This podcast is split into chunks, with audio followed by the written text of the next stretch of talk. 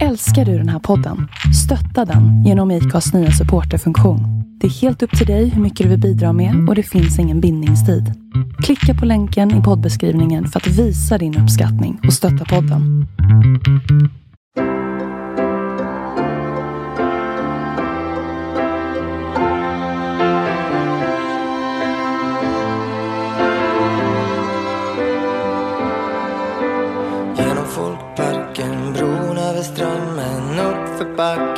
Vän.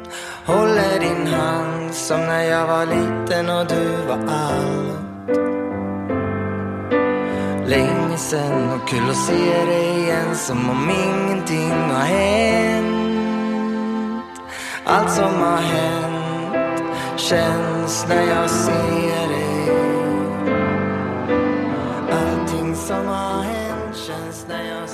Vi börjar. Välkommen till Ett liv en podd med eh, mig Mattias Råberg.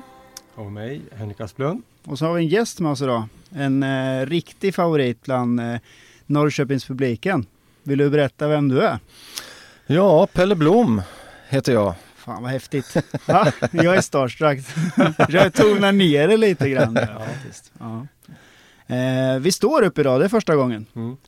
Varför gör vi det? Vi står upp för Peking idag så här dagen efter vinsten, den enkla vinsten mot Djurgården. Du följer inte svensk fotboll, eller fotboll alls har du sagt? Nej, jag har tappat det där lite grann faktiskt. Eller jag följer ju så tillvida att jag läser resultat, jag kollar målskyttar, jag läser referat och jag liksom följer i tidningar och, och, och dyker upp highlights så kollar jag på highlights. Men jag tycker inte det är roligt att kolla på fotbollsmatcher längre så att jag, jag håller mig borta. Det har liksom för eh, jag hade mitt sista, jag satt ju Gais styrelse 2018 och eh, efter det så har jag liksom gått igenom hela fotbollskedjan så att säga. Jag var agent, tränare lite grann, spelare och jag kände mig mätt på alltihopa. Jag kände jag ville utveckla andra områden som jag är intresserad av. Jag är intresserad av så mycket.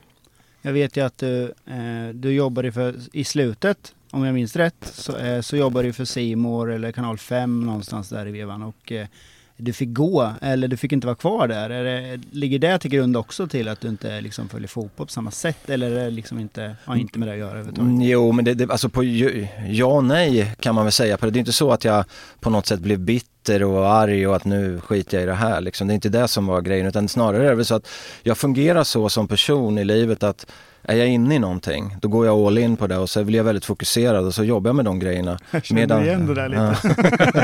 Ja. och sen hamnar jag utanför, vet du, då blir det, fotbollen har aldrig varit min passion, alltså i hela mitt liv, utan jag började spela fotboll tidigt, jag kom upp i ett A-lag väldigt tidigt. Jag eh, liksom eh, var kass i skolan, jag hoppade av, eh, jag gick aldrig gymnasiet, jag eh, gick bara nian och satsade allt på fotboll. En sån här typisk eh, fotbollsbakgrund eh, som många har gått igenom någonstans där. Och, och då var det det som blev min eh, chans liksom, i livet som jag brukar säga. Och när, jag, när man märkte att jag kom med i pojklandslaget, det började gå bra, och så då, ja, men nu kör jag på det här. Och, eh, så det var mer, mer liksom, det är klart jag har haft roligt, det är inte så att jag har gått omkring och tyckt tråkigt. Liksom. Jag har haft skitkul många gånger genom min karriär med kompiskap och matcher och alltihopa. Men du vet, det, jag, jag går ibland förbi eh, fotbollsplanen nu för tiden och tittar liksom ut, eller man är ute och joggar eller cyklar och sen tittar jag ut på planen. Jag har aldrig den här känslan, åh vad härligt att gå ut och slå en vrist liksom i krysset eller något sånt där. Jag har ingen känsla för det, jag tycker inte det, jag blir bara, jag, jag vet ju att jag bara får en sträckning då eller något sånt där. du tvekar aldrig att vara med här och nu just i en ganska så utmärkande fotbollspodden då? Utan det blir mycket fotboll kommer Ja. bli här idag. Men Ja, ja, men vi kan självklart. prata om det fortfarande. Ja men självklart, det är inte så, så att jag tar avstånd fotboll. Det, nej men fotboll, alltså det, Man kan ju tro det annars eftersom du flyttade till Örebro igen. Nej, jag skojar. Ja, precis.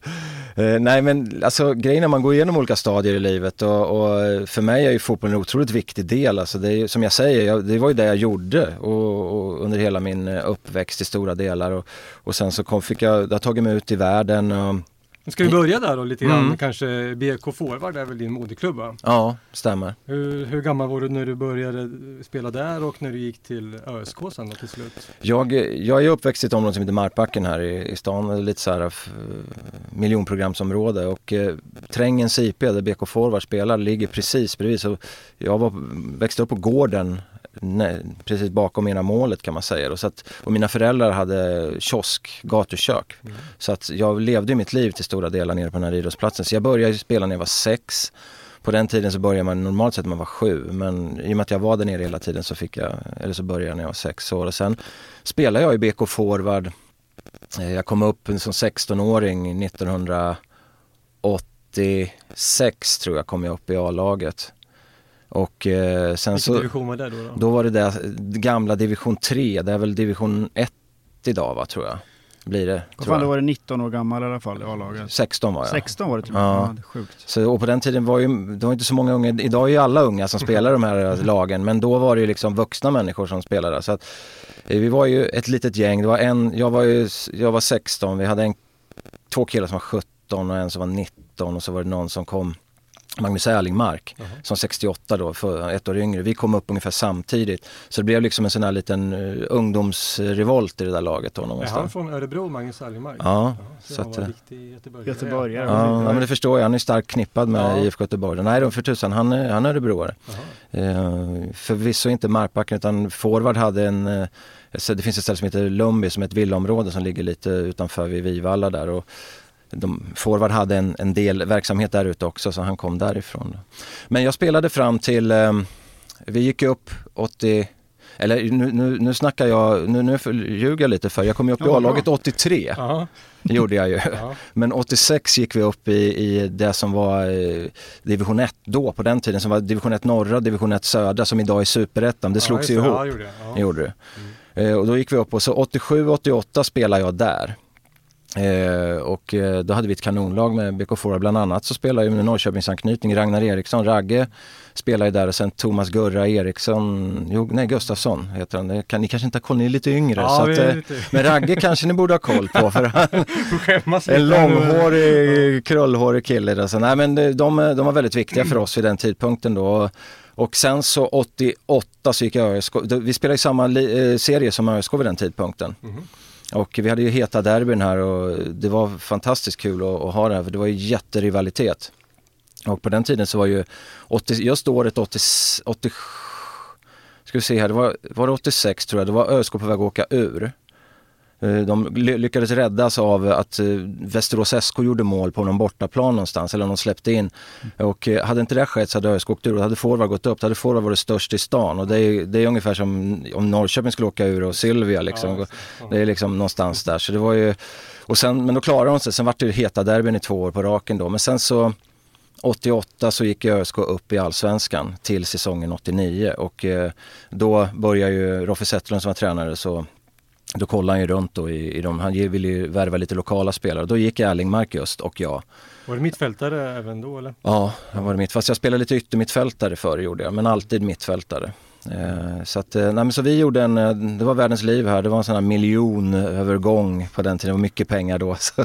Var det nå, var det nå, de här matcherna då mellan forward och Örebro, var det något folk på det liksom? Var det, hur var Ja, det, alltså, allting är relativt. Jag brukar säga att jag spelade fotboll under fotbollens istid. Liksom. Det, det var ju Ja. ingen folk på arenorna på den tiden. Jag menar, vi har ju spelat, jag har ju spelat eh, mästerskapsserie som, vi, som var en under några år där, alltså slutspel inför 2 500 nere på Malmö stadion. Så det, var, det var en helt annan vardag. Men vi hade på de- derbyna tror jag nog att det var runt 5 000 i alla fall. Och, du sa rival- rivalitet, jag måste avbryta lite. Mm. Eh, Hur tedde sig det? Hur såg det ut då? Liksom? Var det snack på stan? Var det... Ja, alltså ÖSK har ju alltid naturligtvis varit störst när det handlar om supporterskap och att fler folk eh, håller på, på ÖSK. Det är såklart och självklart. Men Forward är en kvartersklubb liksom, men har haft ganska stora visioner under många år och alldeles för stora visioner om jag ska vara ärlig. Liksom det, det har gjort att det har gått dåligt ibland. Man har gjort satsningar som man inte liksom kan bära för det finns ingen supporterskap där. Eh, BK Forward är ju liksom, det är ju väster, det är eh, förortsområden, det är ingen ekonomi och det har ju bara blivit värre och värre egentligen med åren. Då. Så att, men tiderna var ju lite annorlunda då.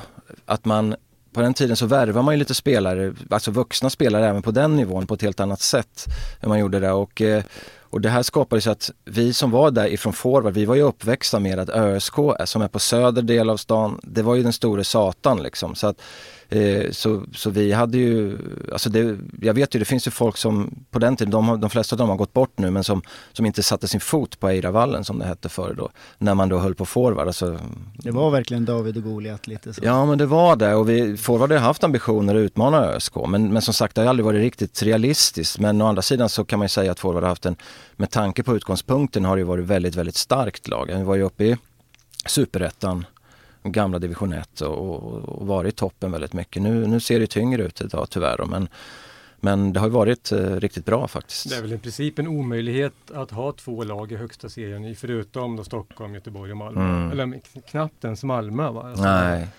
Göteborg hade väl fem lag ett tag uppe. Det var ju liksom... Då spelade jag i Gais. Gjorde du det? Ja. ja. Då var det ju inte mycket folk på. Det var Örgryte, det var väl Frölunda, Frölunda Gais, IFK Göteborg och Häcken. häcken och dessutom så var de väldigt stora i hockeyn också om jag minns rätt. Ja det var de säkert. Jag... Det var en stor fotbolls och eh, vad säger, idrottsstad. Ja. ja men definitivt. Nej men det är svårt. Eh, Örebro är lite unikt så att vi har både ett hockeylag och ett fotbollslag i högsta ja. serien och det är jättesvårt. Och just nu är det fotbollen som tar stryk.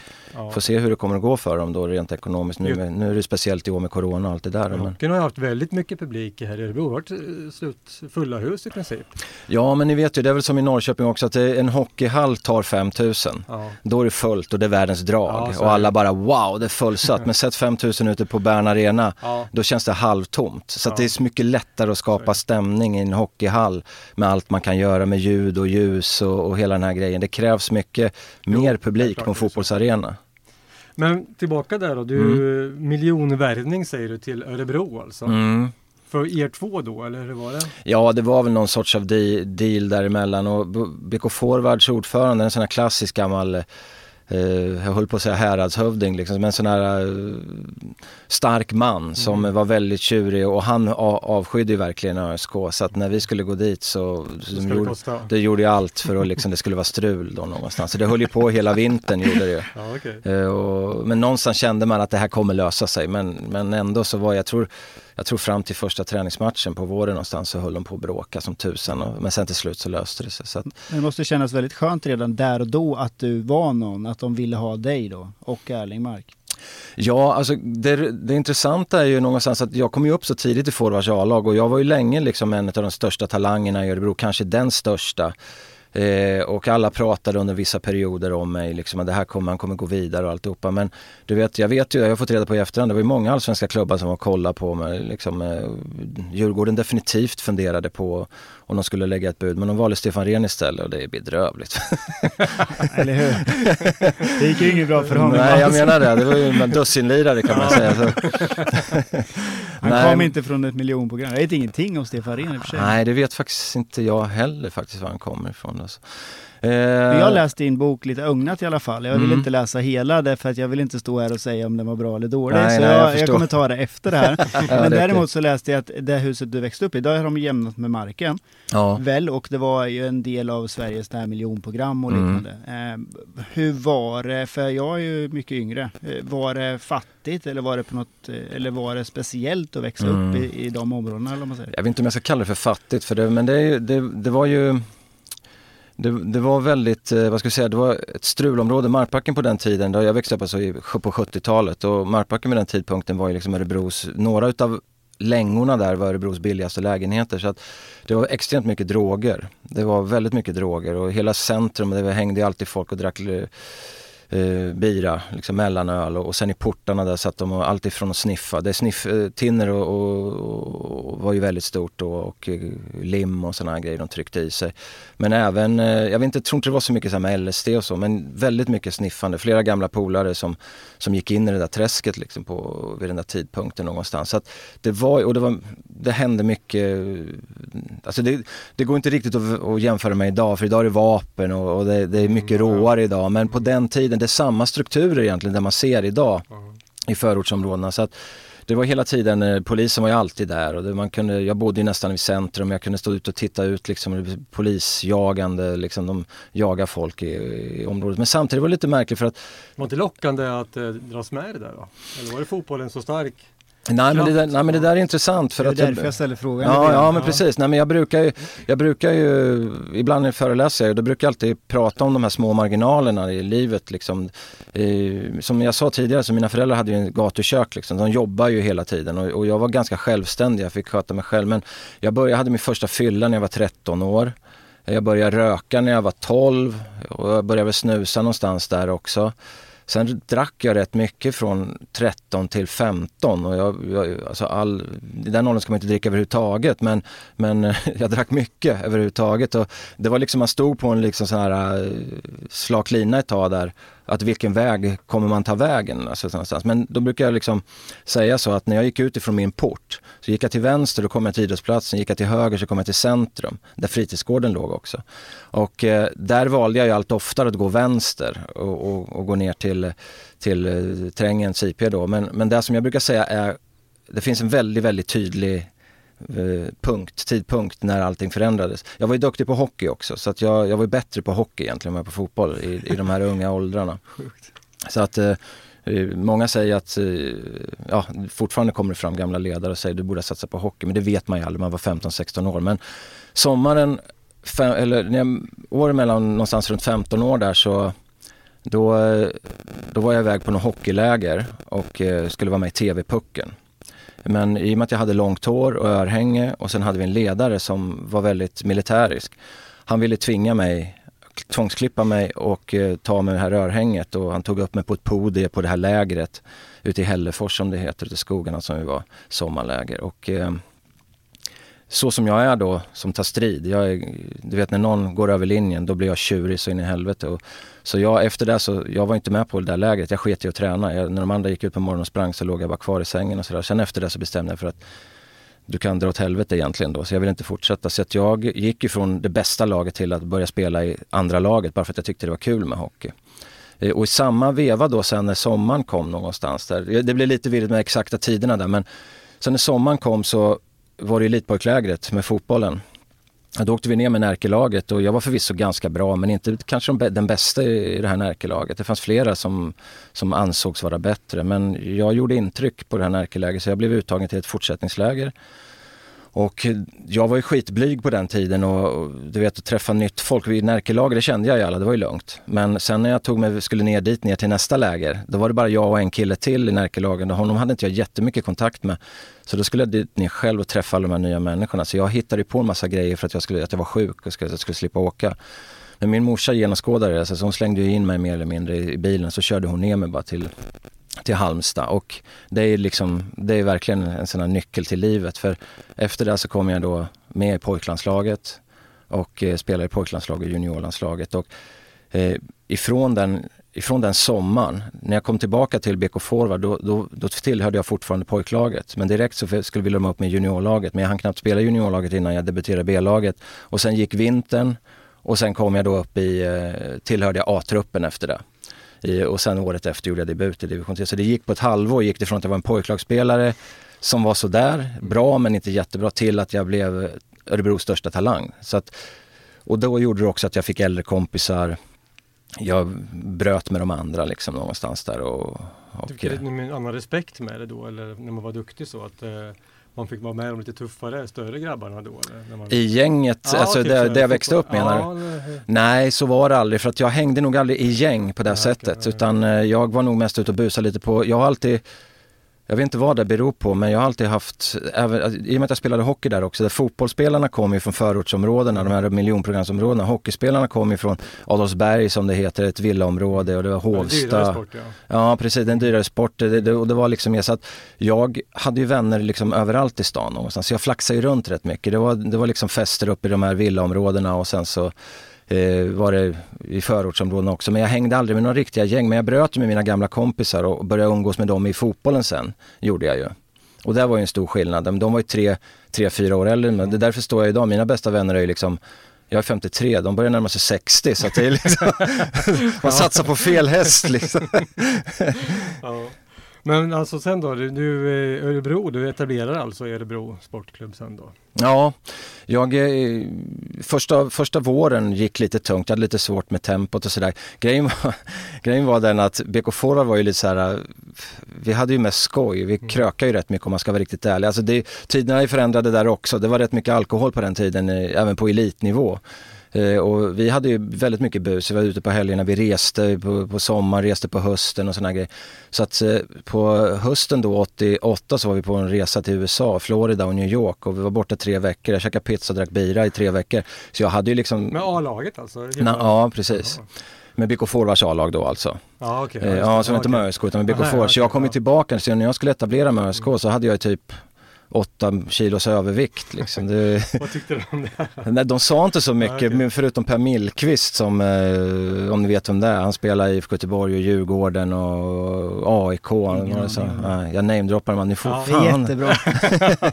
Nej men i alla fall han, han bara garvade, han, han var ju stockholmare då, världens Stockholmsdialekt. Han, han liksom var en snackpåse, han bara i helvete är det där som Mer eller mindre. Kallar de dig för Bullen då? Nej, de gjorde aldrig det. Kunde ha gjort. Nej, men så att på våren hade jag lite problem. Det, tog, det var tufft att ta sig in i det och sen så, Roffe Zetterlund såg det där också, så han satte mig på extra träning så att jag, jag blev ju petad efter fem, fem, sex, sju, åtta matcher någonting sånt där. Eh, och sen fick jag köra extra, jag spelade alla B-lagsmatcher, jag satt med på bänken i A-laget och så jag fick träna extra hela tiden. Så jag gick ner och tills jag vägde då 79 kilo, så lite har jag aldrig vägt i hela mitt liv innan. Och då tog jag mig tillbaka in och sen så spelade jag alla matcher i ÖSK. Och, och hösten 89 gick bra. Hela 90 gick ju väldigt bra. Då vart jag uttag, utvald till... Det delades ut tre priser i ÖSK på den tiden då och jag fick alla priser det året efteråt. Jag gjorde debut i A-landslaget. Eh, den enda förresten, den enda... Vem var kapten då? Det var parentesen som man kallar för. Det var Nisse Andersson heter han. Han var emellan Olle Nordin och eh, Tommy Svensson. Därför, jag har ingen minne av någon sån, så därför är det parentesen alltså. Ja, men han kallades för parentesen för han gjorde, han, han hade, han, jag hade haft honom i juniorlandslaget. Ja. Eh, det var nog därför också han plockade ut mig för det är ju, landslag är ju precis lite som klubblag, man har sina favoriter lite grann och han gillade mig väldigt mycket då. Så, så att, eh, nej men så, så de två första åren i, i ÖSK var riktigt bra. 91 gick jättebra också rent sportsligt men eh, och när du läser boken så kommer du kunna se det sen. Eh, det berättar jag hela historien men eh, Roffe Zetterlund var ju, hade ju en ledarstil, en gammal auktoritär, lite likadan som den här hockeytränaren. Mm. Men han brydde sig inte om hår och, och örhänge förvisso som är tur då. Men, men eh, han, eh, han gillade att skrämma spelare Fick man ha till. det på plan då när man spelar för då? Eller? Ja, det fick man. Det var Ja. inget sånt man Nej, tejpa? eller? Någonstans på vägen så fick man börja tejpa på Ja, sådana här grejer. ja, det var lite sånt där, även med ringar och sånt där. Eh, nej men jag hamnade helt enkelt i en konflikt med honom för med hans ledarskap och det, det är en väldigt lång historia. Så det, det har, Auktoritär, eh, han var auktoritär ja, och, och jag, han hade ju mig Jag kollar, han har precis sagt det. Ja, du, du sa du det? Ja, ja, då precis. visste jag. jag stod bara, ja, Ja. okej. Jag Nej, fick men en ingen arg blick av Kesa här nu. Ställde jag ordet Johan och Mm. fråga. Nej, men, eh, ja. Nej men han var, han var väldigt auktoritär och han, eh, han liksom körde det här gamla ledarskapet att, eh, vad ska man säga, skräm till att orka springa, skräm till att Så prestera som jag ditt gjorde bästa. med Hinken. Ja precis, exakt. Spänner ögonen emellan. Fan ser du.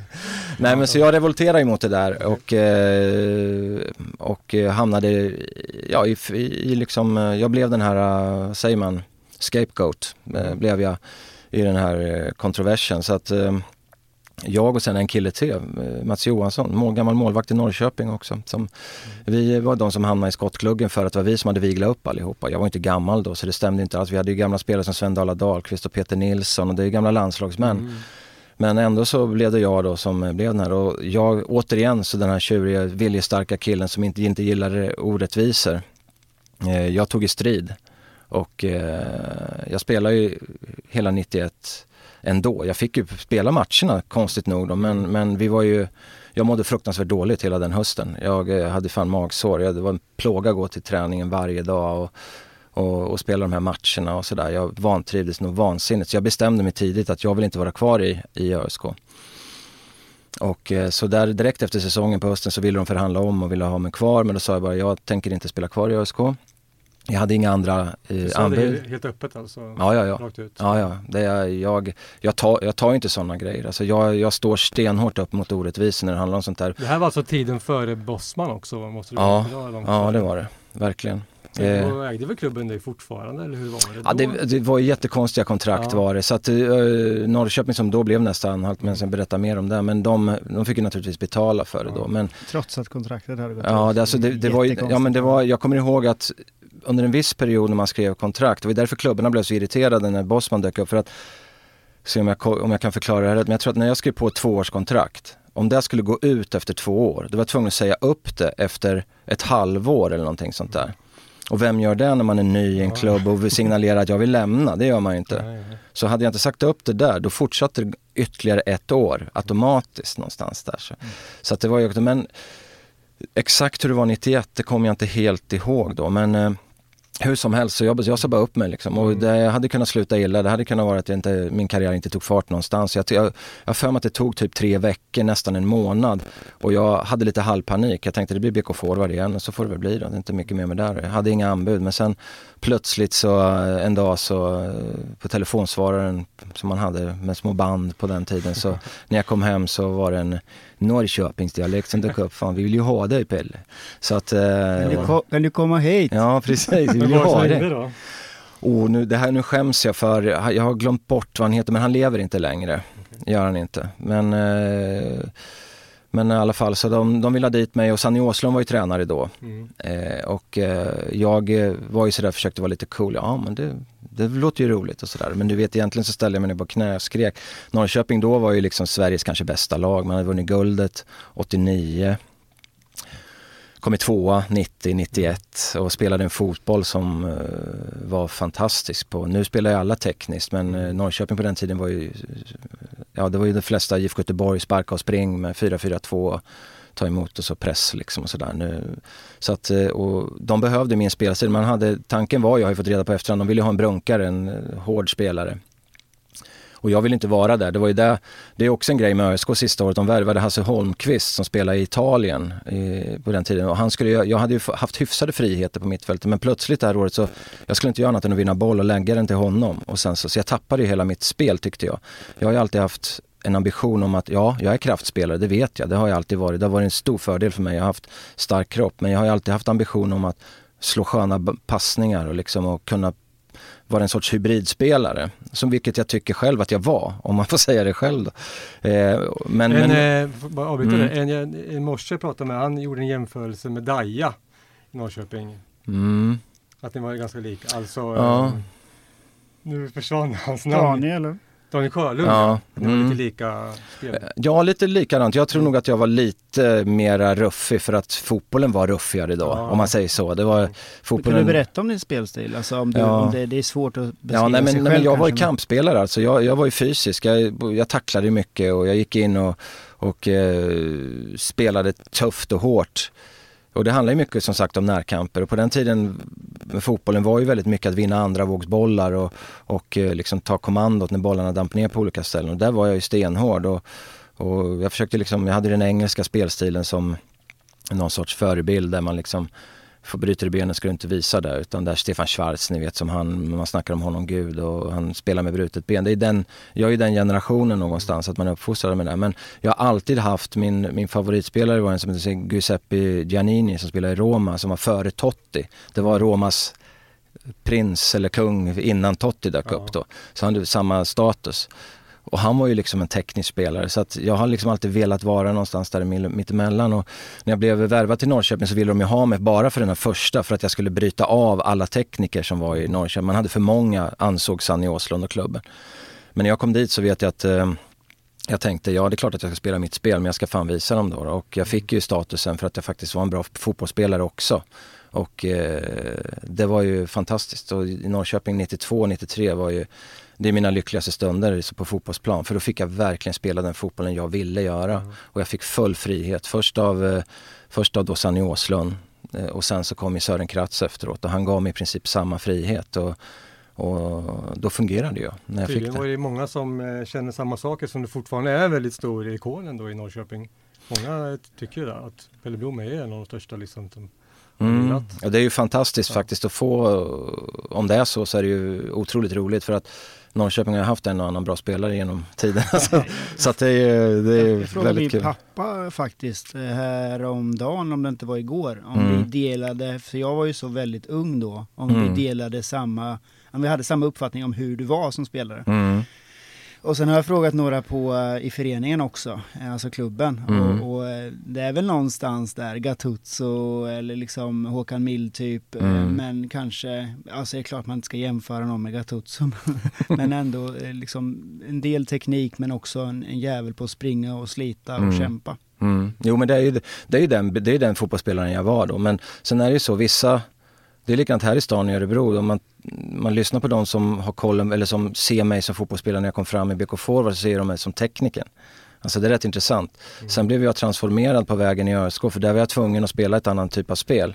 Och då blev jag ju mer kampspelaren egentligen då. Och, eh, och sen så någonstans själv, när jag kom till Norrköping så fick jag lite båda rollerna. Men, men jag förstår, jag tror att bilden av mig som kampspelare är mycket starkare än den andra. Absolut. Och det hänger också ihop med att det var den rollen jag hade och dessutom så hade Norrköping väldigt många bra spelare på den tiden. Sen är det väl mycket lättare att älska någon som sliter och kämpar. Vi har ju Tordarsson närmast i minnet va? Mm, ja, eh, och det är, det är, vi har ju en förkärlek för att tycka om folk som sliter och kämpar och som inte ger sig och som mm som gärna får bli lite jävla förbannade om det händer något på plan. Mm. Liksom, så, och inte eh, larviga och, och ursäkta att jag finns till. Vi gillar ju de där hårda då.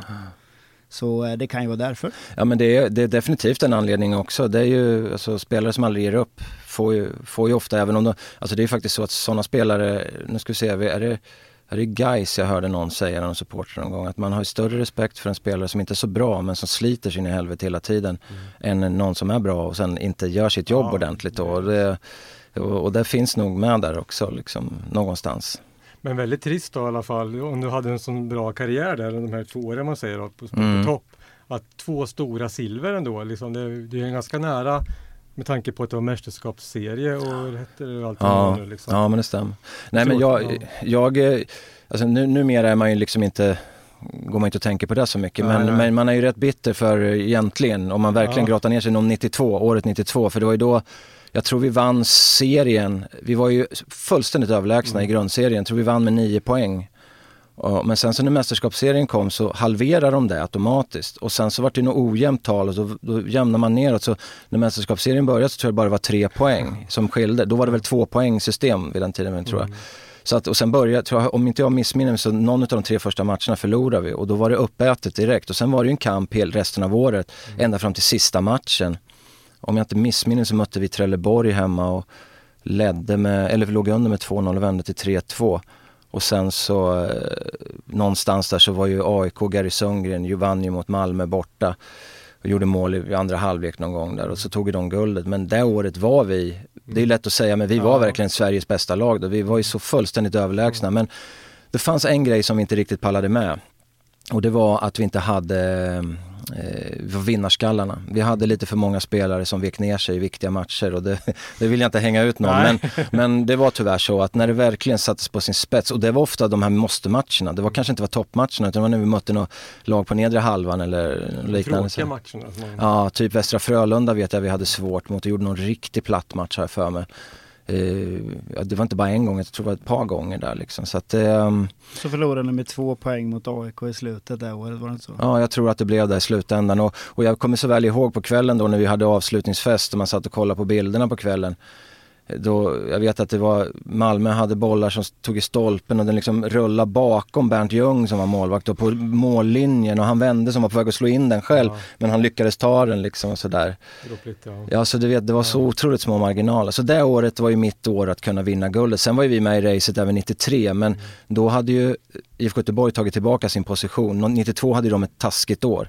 De var ju på väg att åka ur nästan så att, eh, eller åtminstone hamna i eller hamnar de i nedflyttningsserien kanske, möjligtvis, jag är osäker. Vad skönt att få bort det där i alla fall då. Mästerskapsserien. Ja. ja. det är en katastrof, inte ja. bara utav den anledningen Nej, utan rent generellt ja. var det så. Det kan hockeyn hålla på med. Ja. ja det är, alltså just fem, vad är det, 58 omgångar där eller vad är det? 56 tror jag. Ja, sen mm. så ska de, vi kör slutspel på det här. vi har ju inte haft så mycket hockey i år. Nej men sen så en liten triumf då, kanske inte lika stort som två stora silver men ni fick vinna kuppen. Ja det fick vi göra, det var väl 94 va? Ja. Men det är klart, det, det tar inte jag åt mig så mycket på för att jag, 94 hade jag ett tufft då. Jag hade ju ett skadeår, hela våren var jag skadad. Jag åkte, hade på någon, mitt, efteråt fick jag reda på att mitt bäckenben var vridet på något sätt så att mitt högerben slutade fungera, så musklerna fungerar inte. Så jag höll ju på mer eller mindre i hela våren och försökte få bukt på det där. Jag var uppe i Sundsvall och träffade någon jävla eh, guru och jag var mitt ute i skogarna någonstans nere i Västervik. Där åkte jag in någonstans hos någon sån här gubbe i skogen som hade mirakelmedel och du vet man höll på med alla möjliga grejer. Och så visade det sig att det fanns en kille i stan som var kiropraktor som Mikkel Gade tror jag han heter.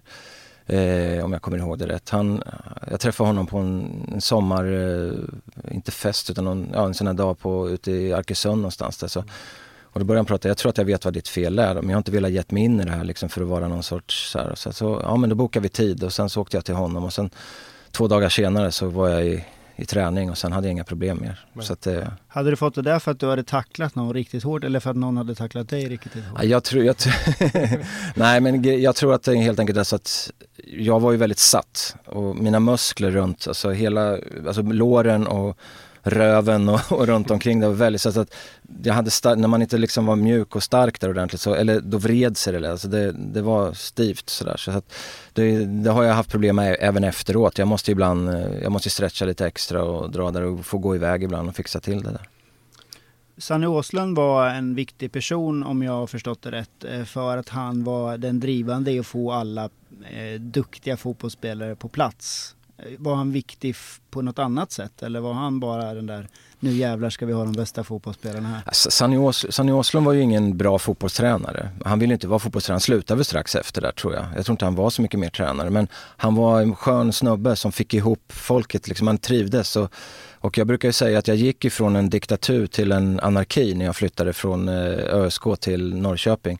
Norrköping var ju så otroligt jävla skön stämning. Det, det går liksom inte riktigt att... Det var, jag var tillbaka till den här kompisgängen som jag var i BK Forward innan. Jag hade inte insett vilken jävla begränsad miljö jag hade levt i under i åren i ÖSK. För jag hade inte varit på elitnivå innan, jag trodde det var så det var. Men så kom jag till Norrköping då jag vet att det, det första som hände Ibland är ju minnet, det kan ju vara att man liksom tror att det här stämmer men jag är ganska säker på att det var så här, första träningen jag kom dit då kom jag gående i korridoren, det var alla redan i omklädningsrummet, så kom jag in där och det blev alldeles tyst där inne och så, så blev det världens asgarv. Då visade det sig att en av de här då, om det var Ragge eller, eller Gusten då som, som jag spelar med i forward, hade skickat över ett foto eh, som man hade satt upp på väggen där jag, ifrån någon resa Grekland någonstans där. Man, du vet man satt med någon brud och det var bira och grejer och sånt där. satt upp. Så det var välkom, välkommen hit någonstans. Och då insåg, för jag var skitnervös när jag kom dit för jag vet ju att eh, jag hade fått höra att eh, jag var inte speciellt populär i Norrköping. Jag var, hade ju spelat ganska tufft mot Norrköping några gånger och spelat rätt fult och sådär. Så att de, de tyckte väl inte om mig hade jag hört. Men det, det var ju bullshit. Men, men, så jag var ju ganska nervös när jag kom dit. Men direkt så bara föll allting på plats. Så jag, det var så jävla god stämning. Så att, och vi hade ju fruktansvärt kul. Det var ett jättebra fotbollslag. Vi hade jätteroligt vid sidan om och kamratskap utan dess like. Vi kan väl ta, även om det inte är eh, kanske riktigt dags för det än, så har vi en fråga från Johan som inte kan vara med idag. Mm. Eh, Där han eh, egentligen frågar, stämmer det att du ofta hamnar i en bar och hade en jävla massa brudar och, och runt omkring det? För det har han hört, eller han hävdar Mm. att han har sett dig där. När han drack åtta öl så hade du druckit en Mm. halv öl. Och det var Ja. väldigt populär. Att jag inte drack så mycket menar du? Ja, eller Ja. främst att det var kvinnor, Ja. att du hade massa tjejer som gillade dig. Jag tror nog att det är överdrivet att jag satt och hade en jäkla massa. Tror det, var ju, vi också. det, var, det var ju Johnny Rödlunds roll egentligen då. Alltså. Bra, Men- det var lite det jag fiskade efter. Ja. Häng ut fler. Nej men det är klart att jag menar, är man, var man, så är det ju säkert fortfarande. Är man populär fotbollsspelare och spelar i stadens största lag och, och hyfsat framgångsrik och går man på krogen så får man ju tjejer runt sig, så är det ju. Så jag hade ju naturligtvis tjejer runt mig men jag menar jag var, jag var ju sambo redan då, det är samma tjej som jag fortfarande. Så, att, så det är riktigt så var det inte. Men, men det är klart att det, det är lättare att få tjejer om man är framgångsrik. Det låter för jävligt men det är ju faktiskt så det är. Vi kommer tillbaka mycket till IFK sen, men ska vi gå vidare sen efter Norrköping där då? Mm. Ja. Då flyttar ju du.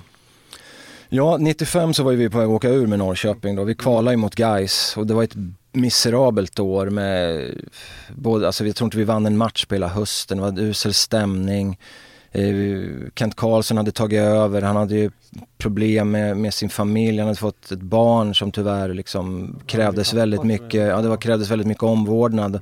Så han hade ju svårt att hålla fokus på fotbollen.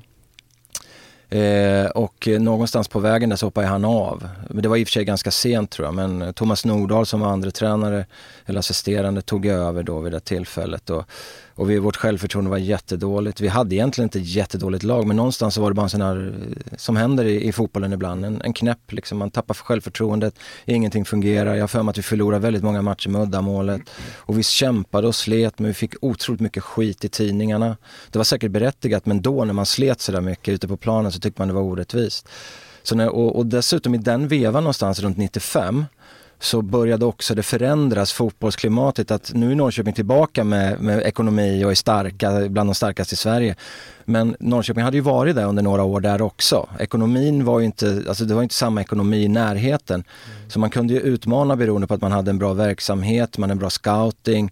När man kom till klubben så funkade allt. Eh, några landslagsspelare var, var med liksom och hela den här biten. Och så att, det var en attraktiv klubb men där någonstans började storstäderna ta över. Stockholm började bli starkare, eh, jag tror Göteborg och Malmö också någonstans. Där hade, så att Norrköping började tappa i status och man kände att det här är en klubb som är på väg neråt. Och då kände jag att jag vet inte tusan om jag vill stanna kvar och samtidigt så värvade ju IFK Norrköping Colin Toll som tränare. Mm. Och han stod ju för en fotboll som var urbrittisk. Och, Men det jag, gillade väl du? Nej, jag gjorde ju inte det. Jag gjorde inte det. Jag ville ju spela på mittfältet men jag vet att jag hade ett möte med honom och då, då frågade jag liksom, hur, hur ser du på en mittfältare? Hur involverad ska man vara i spelet? Och då visade det sig i princip att man skulle bara vinna andra bollar. Alltså upp, den ska, du får gärna vara med och uppspel, tillbaka spel och sen ska den upp och sen ska du vinna bollarna där uppe.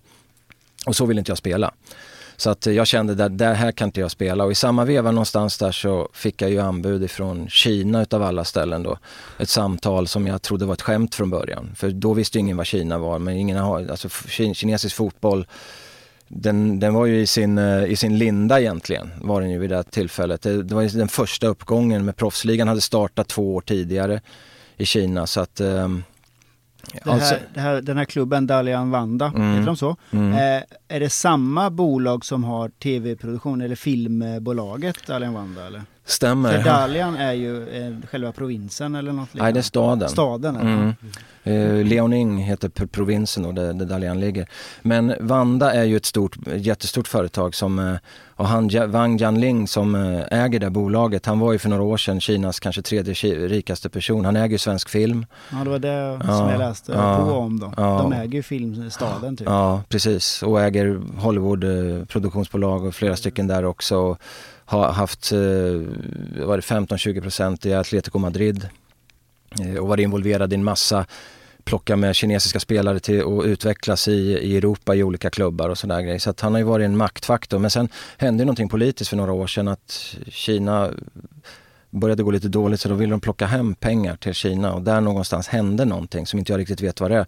Så han, lite har han tappat där men det är fortfarande så att det stämmer där på de här mästerskapen när det står Vanda. Det är, det är hans bolag då. Jag, jag, anledningen till att jag gick in och kollade var för att i, eh, nu när den här pandemin kom så vägrade det här bolaget som äger Filmstaden att betala hyran i Norrköping. Och så då bara, okej, okay, vilka är det här? Så läste jag på då om det och sen när jag läste på om dig, för det vill jag göra, mm. Eh, då såg jag det här bolaget igen och tänkte att det kan inte vara samma, mm. men det är det alltså. Ja. Nej, men det var, när jag var i Kina 1996 så var Wang Jianling en lokal byggherre som hade köpt upp massor med mark och byggde så in i helsike. Så, men då hade inte han börjat liksom i resten av Kina utan han, han hade börjat lite grann tror jag i, möjligtvis i Peking. Men i princip så var det där, han byggde enormt mycket och det var där han tjänade sina pengar och, och han var ung och ivrig och, och eh, skön på många sätt. liksom han, han hade sånt humör, han kunde komma ner i halvlek och skälla ut oss fullständigt, tala om hur fruktansvärt jävla värdelösa vi var och, och hur fan eh, de här spelarna skulle kunna gå ut på stan imorgon om de inte vann. Vem ska ni, liksom, ni kommer ju skämmas livet ur inför familjen, släkten, alla invånare. Vet, så att, och sånt gillar man ju höra. Ja, det är verkligen det man vill ha. Jag fattar ingenting, så det spelar ingen roll. Men, men det var det som var den här enorma kulturkrocken eller var det mycket annat också då som var... Oh, du, det skulle vara en egen podd att prata om alla kulturkrockar kan jag säga. Jag vet inte hur mycket ni vill köra men... Ja, men... Berätta lite lite grann. Ja. Det står ju i din bok med då. Med ja. ja men precis, nej men det, det, var ju, allting i Kina var i princip annorlunda. Liksom. Den, den mest självklara är som alla som har hållit på och jobbat eller rest i Asien och, och varit där lite längre vet att det ena är att tappa, an, tappa ansiktet. Man, man vill ju inte berätta att man inte vet saker eller man får inte skälla man på någon och, så, liksom i ett officiellt sammanhang så då tappar den man skäller på ansiktet och den som skäller tappar ansiktet också. Och går man ut på stan Alltså man kan hoppa in i en taxi och så, så vi ska köra dit och vet du vart det är? Ja, ja, ja. Sen, sen kör de bara. Och så åker de bara cirkulerar, Så börjar man märka att de hittar inte. Ja men du vet du vad det är? Jo, jo, jo. Så då går de ut och frågar någon och de kan inte tala om att jag har ingen aning om vart det här är någonstans. Så sånt lärde man sig efter ett tag. Men även, även saker som eh, jag brukar alltid ta ett exempel som är ganska tydligt. Det är att på den tiden 96 så, för att bli vän med varandra, det, det är fortfarande lite likadant men Då drack man sprit, nu dricker man öl. Men då var det så att för att bli vän med varandra, då skulle man skåla med varandra med sådana här glas. Med, nu visar jag mig här, det är ingen som ser det, men, men dricksglas kan man säga. Shotglas, typ. Nej, lite, nej större, Större, vanliga ja. dricksglas Ja, alltså. Så, som man har, ja, ren sprit. Ja i princip då. Så, och så skulle man svepa det där och sen så pang, ner med den i bordet. Det var liksom Gambay som är liksom skål då. Och, och, så, och så var man vänner, skulle man kramas och sådär. Och eh, det är okej om man är privat men vi var ju på en bortamatch då så då blev jag och sen den andra svensken som var med bjudna till en, eh, till en middag på kvällen innan då liksom med sådana här höjdare då. Jag hade ingen aning vilken position de hade men du vet det var en massa respekt till varandra och tal och grejer som det alltid är. De talar och talar. Det, det är också det här hierarkier. Och, Eh, och då gick de ju runt och, och skåla med alla spelare och de flesta drack ju sådär men och min tolk satt ju bredvid då som vi hade. Och då kom det fram till mig och jag sa det, nej jag dricker inte för att jag, jag har match imorgon liksom. Jag, jag vill inte dricka liksom. Och då min tolk sa, du måste dricka för du kommer förolämpa honom. Det kommer bli... Nej, jag, jag tänker fan inte dricka sa jag liksom. Det, jag är professionell fotbollsspelare. Jag, det här funkar inte. Så att eh, efter mycket tjafs och sådär så sa jag, okej, om jag häller i lite öl och så, så här på botten då liksom bara, ett, ett par klunkar. Då kan jag ta det liksom. Så. Och då blev det så, så jag gjorde så. Men jag var så jävla förbannad så jag ställde mig upp. Och sen så slog jag, i, eller först slog jag då som man gör med skål då, slår den i, två gånger i bordet då. Och så skål med han som det var och så svepte vi och så vände jag på glaset så boom, slog jag ner i bordet stenhårt och så satte jag mig. Och det blev tvärtyst överallt i hela rummet. Alla liksom. blickar på dig då. Alla blickar på mig och det var ju pinsamt. Jag hade gjort bort mig, tappat ansiktet fullständigt, men det visste jag ju. Som utlänning och proffs så kunde jag göra det. Jag hade blivit halshuggen om jag hade varit någon kines antagligen i det där läget. Men det, allting slutade ju med liksom att vi gick därifrån och alla fick presenter utom jag då, utav den här prominenta gästen. Men det roliga historien med det här är ju det att när jag kom tillbaka tio år senare, eh, jag gjorde min första tillbakaresa efter tio år, nu har jag varit tillbaka ganska många gånger. Där mina lagkamrater kom ihåg, det var sådana här typer av grejer. Så när vi skulle vara vår första middag vi kom på då så satte vi oss upp och de Pelle, Pelle, Pelle, Pelle! Och så visade de då så här hur mycket jag ville ha i glaset då. Och då sa jag där, snälla någon, jag är inte professionell fotbollsspelare, nu jävlar, nu kör vi liksom. Och så tryckte vi i oss ett glas med riktig sprit då liksom. Så Men du vände ändå på glaset så smällde Nej, det nej, det och satte ner jättearg. Nej. Nej men det roliga, alltså alla de här grejerna som jag bröt, de här tabuna som jag gjorde, det var, jag bröt ju hierarkiska grejer hela tiden och sådär. Så det var sånt de kom ihåg. Och, Och en enorm risk att göra det i det läget. Och som, eh, att- Så är det jävla rebellen då. Ja. Ja, nej men det är klart att det kunde ha varit så att de hade skickat hem mig. Ja. Men Kina var så tidigt i sin utveckling då. Så jag, hade, jag var ju som västerlänning och för detta fotbollsproffs så hade jag en enormt stark ställning. Eh, och de visste att de behövde mig där. Och eh, jag hade ändå spelat ett antal matcher och sådär vid den här tidpunkten och vi var ju guldfavoriter och så. Så, att, så jag, jag kunde spela det här spelet då men eh, och, och jag, jag vet ju att det är någonting som, så har det varit i alla mina klubbar som jag varit i och det, det känns ju väldigt så här egotripp att stå och prata om men man måste ändå nämna någonstans att jag har någon typ av personlighet som gör att jag ingjuter förtroende på något sätt. För jag får nästan alltid ledarroller var jag än tar vägen någonstans. Utan jag har aldrig sökt ledarroller. Men jag får det nästan alltid. Och det är någonting med min personlighet som att jag utstrålar någonting. Och så var det i Kina också. Jag blev, och det har de ju berättat efteråt. Alltså, man ska komma ihåg att jag gjorde en säsong. Vi vann förvisso guldet men det har varit rätt många stora spelare i Kina efteråt. I, både i Dalian och i, i, eh, överhuvudtaget i Kina. Men om jag åker tillbaka nu och hamnar i fotbollssammanhang så så det är inte så att jag jag är inte Jan-Ove Wallner och det, folk, Nej, folk bara wow och så kommer de springande till mig. Men däremot om hamnar man i sammanhang Mm. så vet väldigt många vem jag är. Men hur var Den fotbollen då? Där? Den var ganska dålig.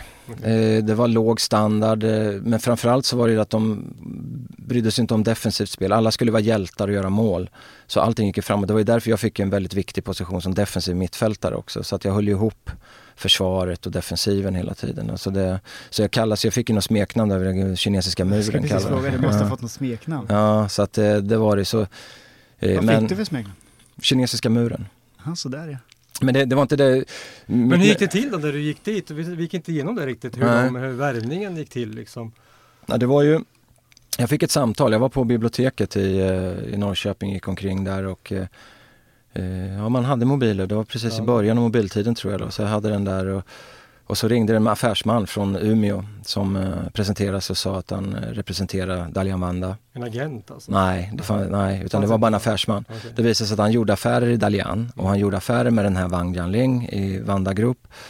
Eh, och i ett samtal så hade de snackat om att, ja men fasken vi har ju ett fotbollslag här, kan inte du försöka fixa över några spelare till oss då? Det var liksom bara den nivån. Mm. Eh, och eh, så då ringde han, på den tiden kunde man skriva upp sig på transferlister. Så då hade han kollat med hjälp av sin brorson som var tränare i Motala, Anders B Johansson någonting tror jag han hette. Så att han blev sedermera agent senare då. Mm. Eh, så de kollade och då hade de ju identifierat mig då som en spelare och sen var det ju en spelartyp de eftersökte? Nej, du vet de bara ville ha spelare. Ja, det spelar ingen roll vad det var för någonting. Så att det, var, det var jag, eh, sen Magnus Gustafsson, Gusten spelade i IFK Göteborg men mestadels i Gais. Mm. Erka Petteje, jag vet inte om det är något ni kommer ihåg, han spelar Malmö FF. Eh, Joel står och skakar på huvudet. ja precis, Joel Cedergren, ja, tränare i Sundsvall mm, tidigare. Eh, och sen var det han Patrik Svensson som spelade i eh, Motala då. Eh, sen spelade han i Linköping senare tror jag. Så att vi fem blev vi bjudna till att åka över på ett provspel. Och jag, jag var ju så här, nej, jag trodde ju fortfarande på det men jag tänkte jag har aldrig varit i Kina, hade ingen aning om vad Kina var. Perfekt att åka iväg och få se Kina på bara en snabb resa. Vad konstigt det hade varit om han hade, första han hade sagt bara, du får inte ha den där frisyren och du får ta bort den där ringen ur örat liksom. Ja men det var ju så det, det var så sen. också. Ja, ja, ja. inte ringen Så jävla känsligt. Ja, jag, jag, kan ta den storyn också om det finns plats för den. Men jag, kan för, men jag kan först bara säga, så jag var där på ett provspel. Mm. Det var, det liksom, och då började man, då förstod man hur det är i Kina, ingenting fungerar kom dit, vi skulle träna med lag, det fanns ingen lag. Så vi fick springa ut, vi fem fick springa ut på en plan och passa till varandra, skjuta lite skott på mål och grejer lite så. Det var ju uppvisning. Det var vår uppvisning i princip. Och, och, sen så var det vid något tillfälle till vi gjorde någonting mer då. Men sen så gick vi bara omkring i staden där. Det är sjukt Ja. Sen åkte vi tillbaka hem och sen när jag kom hem då så var jag, ja okej nu har jag varit i Kina, nu skiter jag Men då ringde den här snubben igen, ja men de vill ha dig Pelle. Jaha, vad såg ni? då hade de sett just den här att jag hade pratat väldigt mycket och styrt och grejer. Då såg någon sorts ledardel där. Eh, så dig vill de ha, så vill de ha eh, Patrik Svensson då. Och sen ville de ha Magnus Gustafsson. Men Magnus Gustafsson var på väg att bli värvad till IFK Göteborg så, och han var ju try familj, trygghet och sådär så att han tackade nej. Och då tog jag med mig Per Millqvist mm. som jag nämnde tidigare då, en, för en gammal kompis till mig då. Så vi åkte över då på en andra resa. Och då, när vi kom dit visste vi inte vad som väntade heller, men då blev vi hämtade direkt på flygplatsen och åkte ner till södra Kina, en liten stad som heter Liju. Som var, ja, den fanns knappt, men det fanns en arena för 40 000 mitt ute i ingenstans. Och där spelade vi en eh, testmatch mot norska Kongsvinger faktiskt. Mm. Och eh, jag var ju väldigt otränad för det var ganska sent in på hösten då. Så att, men eh, jag gjorde en usel första halvlek, hamnade i en offensiv mittfältsroll. För det var, det var, de ville ju ha offensiva mm. spelare, för de ville ha målgörare. Ja. Eh, men jag var jättedålig där. Men sen tränaren såg någonting där så han flyttade tillbaka mig i andra halvlek till en defensiv position då. Och, eh, Hur fan vet du det? jo, men det, pekar så Ja, jo men, vi, ja, men vi hade tolk med oss. Ja, att, det nej det hade vi fan. Men är du, är du vid det här laget värvad nu? Nej, nej det är fortfarande testspel. Det är testspel okay. nummer två. Ja, okay.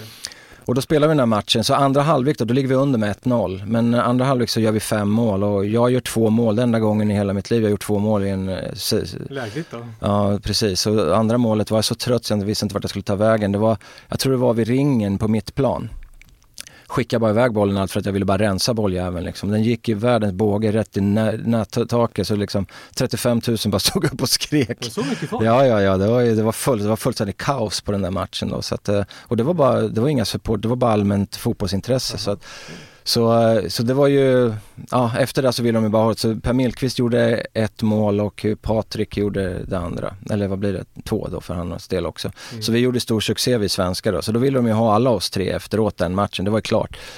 Eh, men sen var det en lång story för när vi skulle förhandla om kontrakt. Det var så mycket skit fram och tillbaka och ingenting stämde och jag kände att det här funkar fan inte. Men till slut så var det för mycket pengar och äventyret tog jag. Jag vill inte jag vill inte vara en sån som bangar. Så att jag sa det. det är ju, Din fru var med också på beslutet? Hon kom senare. Hon kom senare ja, två månader senare. För vid de första månaderna låg vi, två första månaderna låg vi på träningsläger i södra Kina. På ett militärområde. Eh, så att det var, men, eh, nej men du får en lång tår, jag ska bara ta det snabbt. Ja, kör, långa kör, det, det är jätteroligt. Det, det, du höll faktiskt på i... Två delar får vi se. Ja. Nej, aldrig. nej men det blev i två, på det här träningslägret, någonstans mitt i det här träningslägret så började de intressera sig för mitt hår. Och jag förstod inte riktigt vad det var tills till slut jag förstod att man får inte, det fanns en regel i Kina vid den tidpunkten att ingen fick ha hår som nuddade axlarna. Män alltså? Eller? Mm, män. Mm. Ingen fick ha det. Så att alla var ju korthåriga mer eller mindre. Och när jag började förstå det så sa jag bara, det kan ni glömma, jag tänker inte klippa mig. Eh, återigen då dyker mitt det här liksom obstinata upp då. Men det var, visade sig att det var ju sant alltså. Det fanns en regel. Så när vi började närma oss seriestart så blev det mer och mer intensivt. Och jag var på flera möten där de satt på sådana här runda bord och diskuterade mig. Liksom. Jag satt där och tittade och de kollade på mitt hår och de satt och diskuterade och de rökte liksom. Och, eh, och någonstans kom de fram till att den första matchen då så dök det in två stycken hårfrisörer som lockade mina, så att det inte nuddade här. Så de lock- lockade in håret. Alltså. Nej, nej, vänta. Första matchen så fick jag tofs. Mm. Det kom de fram till. Och så jag spelade första matchen med tofs. Men det accepterade när de hade suttit och tittat på det på TV så går tyckte inte. nej det funkar inte. Så till andra matchen då så lockade de in håret på mig med två hårfrisörskor. Och eh, de tog foton mot en vägg, du vet så som man ser på amerikanska filmer ibland med Mm. kriminella liksom. Ja, det är från sidan, Ja. bakifrån och framifrån sådär liksom. Eh, och så spelade jag den och efter den matchen sa Pelle du måste klippa det, det går inte det här. Så att, men jag vägrade, men till slut så gjorde vi en kompromiss att vi klippte av en sån här, en bit, några centimeter ifrån, på ena sidan. Mm. Och det skickar de upp till fotbollsförbundet som ett bevis på att den klippt sig. Och, eh, och efter det så fick jag spela. Och vad lär man sig av det? Då lär man sig det att det handlade i slutändan inte om mitt hår. Det handlade om prestige. Mm. Att jag kan inte komma dit och bestämma och vinna över kines, kinesiska fotbollsförbundet som är i princip kinesiska kommunistpartiet. Ja, visst. Så att det var ju det, de kunde, det var en strid inte de kunde vinna eller kunde förlora. Nej. Så på något sätt var de ju tvungna och, men efter det så var, hade jag ju, när jag åkte hem så hade jag längre hår än Men, eh, eh, Hade, du, hade du gett dig om de hade liksom... Nej jag hade åkt hem. Men det? kände du själv någon gång i efterhand att det där var väl dumt att tjafsa om egentligen? Eller känner du bara såhär, nej Mm. ingen jävel fortfarande, ingen jävel Mm. ska tala om för mig. Alltså man kan ju tycka att det är skitfånigt, att det är jättelöjligt men man ska komma ihåg att Jag är likadan, Ja. så, men jag frågar dig nu, Ja. vad tycker du i efterhand Mm. att det är? Nej men jag, jag, jag kan ju förstå att man tycker att det är löjligt. Hur, hur, hur viktigt är det med ett hår? Men det är ju samma sak för mig. För mig betyder inte håret att, att jag var så fåfäng så att jag var tvungen att ha långt hår. För mig handlar ju det om makt. Och jag är väldigt svårt att få att folk ska styra mig och bestämma över saker som handlar om regler som inom ett fotbollslag. Det måste man ju sköta sig för det är ju liksom för att det ska fungera. Men, men sådana här saker är ytliga saker som bara handlar om andra saker. Det handlar inte om om, om eh, något egentligen, eh, ja, vad ska jag säga, ja, det är bara någon sorts utanför då. Så att, och då tar jag strid någonstans där och, och, eh, och när jag kom tillbaka första gången till Kina, då var jag ganska korthårig. Då frågade de men fan Pelle nu är du klippt, sa de. Vad varför då liksom? Och då, då är det svårt att förklara det för dem just med de här grejerna. Är det. För att eh, de har ju en helt annan bakgrund, kineserna på det sättet då. Så att eh, det, blev, det, det, det gick inte att förklara men men eh, jag känner mig jättenöjd liksom. Eh, Och det är samma sak där, du vet, de kommer ihåg det också.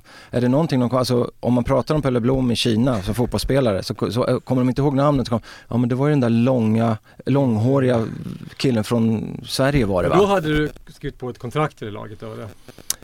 Jag skrev på, ja, ja precis, det hade jag gjort. Så då hade jag skrivit på ett kontrakt på ett år då.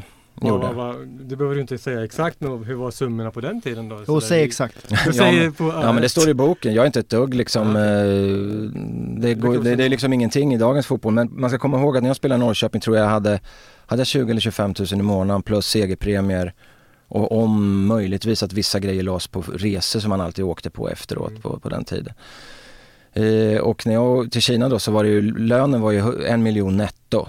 Och sen så var det ytterligare 500 000 i segerpremier och det, det var inte inskrivet i kontraktet, det visste inte jag ens om utan det var ju liksom eh, det var sånt som tillkom ändå då. Så det var ju, och det, det var ju kinesisk val, valuta och det fanns bara 100 lappar på den tiden så att eh, Fick du kontant alltså? Ja, kontant. Vi kom in efter varje, efter varje match fick vi gå in på ett, i ett av sovrummen och hämta ut våra pengar och då, då fick man betalt utifrån vad de tyckte att matchen var värd, utifrån vad din insats var. Så att jag tjänade som, riktigt alltså?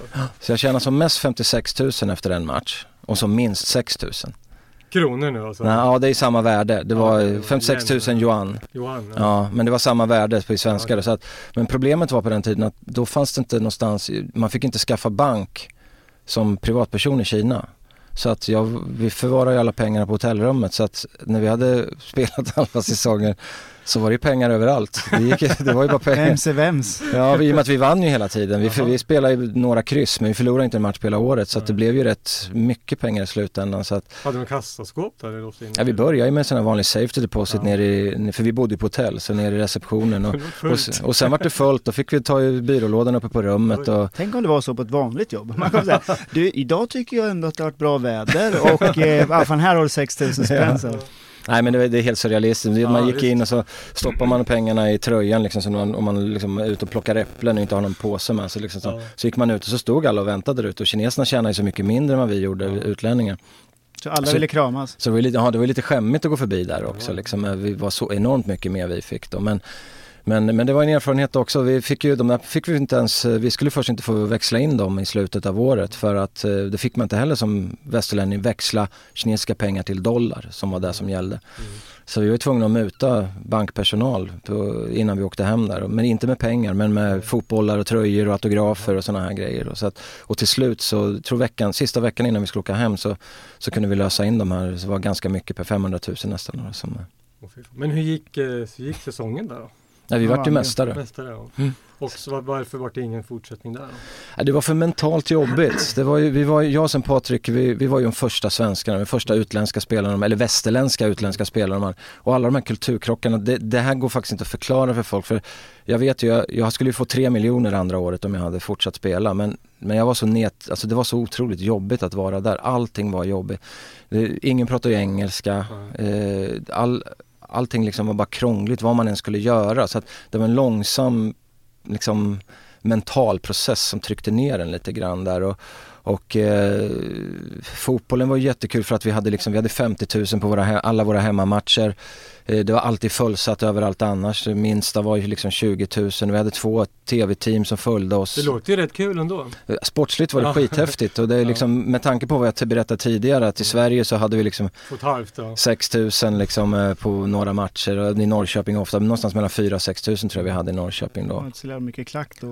Inga klackar. Nej, det, var, försö det försökte några gånger var det några som gjorde men det blev ju aldrig någonting av det. Så att, så så tillvida så var jag ju superstjärna. I slutet av året kunde jag inte gå ut på stan utan att eh, jag provade ett par dojor en gång på ett varuhus och jag satt väl på typ andra våningen och efter ett tag tyckte jag det var lite konstigt liksom när jag satt där. Man fick en obehaglig känsla. Tittade ut, det var liksom tre våningsplan som var fullt med folk som stod och tittade ner. Hur mycket folk bodde det i den 5-6 miljoner någonting sånt där. En gammal fiskeby. Ungefär, lite fiskeby Det är ungefär så många som älskar dig också Henke. Ja, det är 6 miljoner. Nej men så det, hela ja. det året, jag har ju skrivit en bok om det också ja, men, den, men det är ju länge sedan. Men det, det, är ett fantastiskt år, sportsligt var det skithäftigt alltså men, men det var väldigt jobbigt mentalt så därför så kände jag när jag kom hem att jag orkar inte åka tillbaka en gång till. Då. Men 3 miljoner är ändå 3 miljoner. Ja, det, det, jag, kan, jag kan ju ibland ångra det men, men man måste sätta det i relation. Pengar, det, det låter som en klyscha faktiskt faktiskt. Men pengar är fan inte allt alltså. Vi är ju varandras motsatser där. Jag hatar ju när pengar ska styra. Och du är så här, vad då är då? ja, låt, låt det göra det där. jo, money talks tycker jag väl. Inte mm. alltid, men visst. Men... Det är ju en del av den där moderna fotbollen som är mm. ja. Jo, visst. Ja, nej men jag, jag tycker också att, men det är en helt annan diskussion. Jag kan ju tycka att fotbollen också, det är väl också en anledning till att jag inte har så mycket kontakt med fotboll längre. Jag, jag såg för mycket under de här åren med, som agent och, och med styrelsejobb och sådana här men grejer. nu går vi för långt. Nej, det gör vi inte. vi måste hoppa efter det här Kina-äventyret. Då var det till Norge va? Ja, jag kom ju hem, jag hade ju startat, startat städbolag i Norrköping. Mm. Man hade ju jobb på den tiden, ofta. Joje, eller?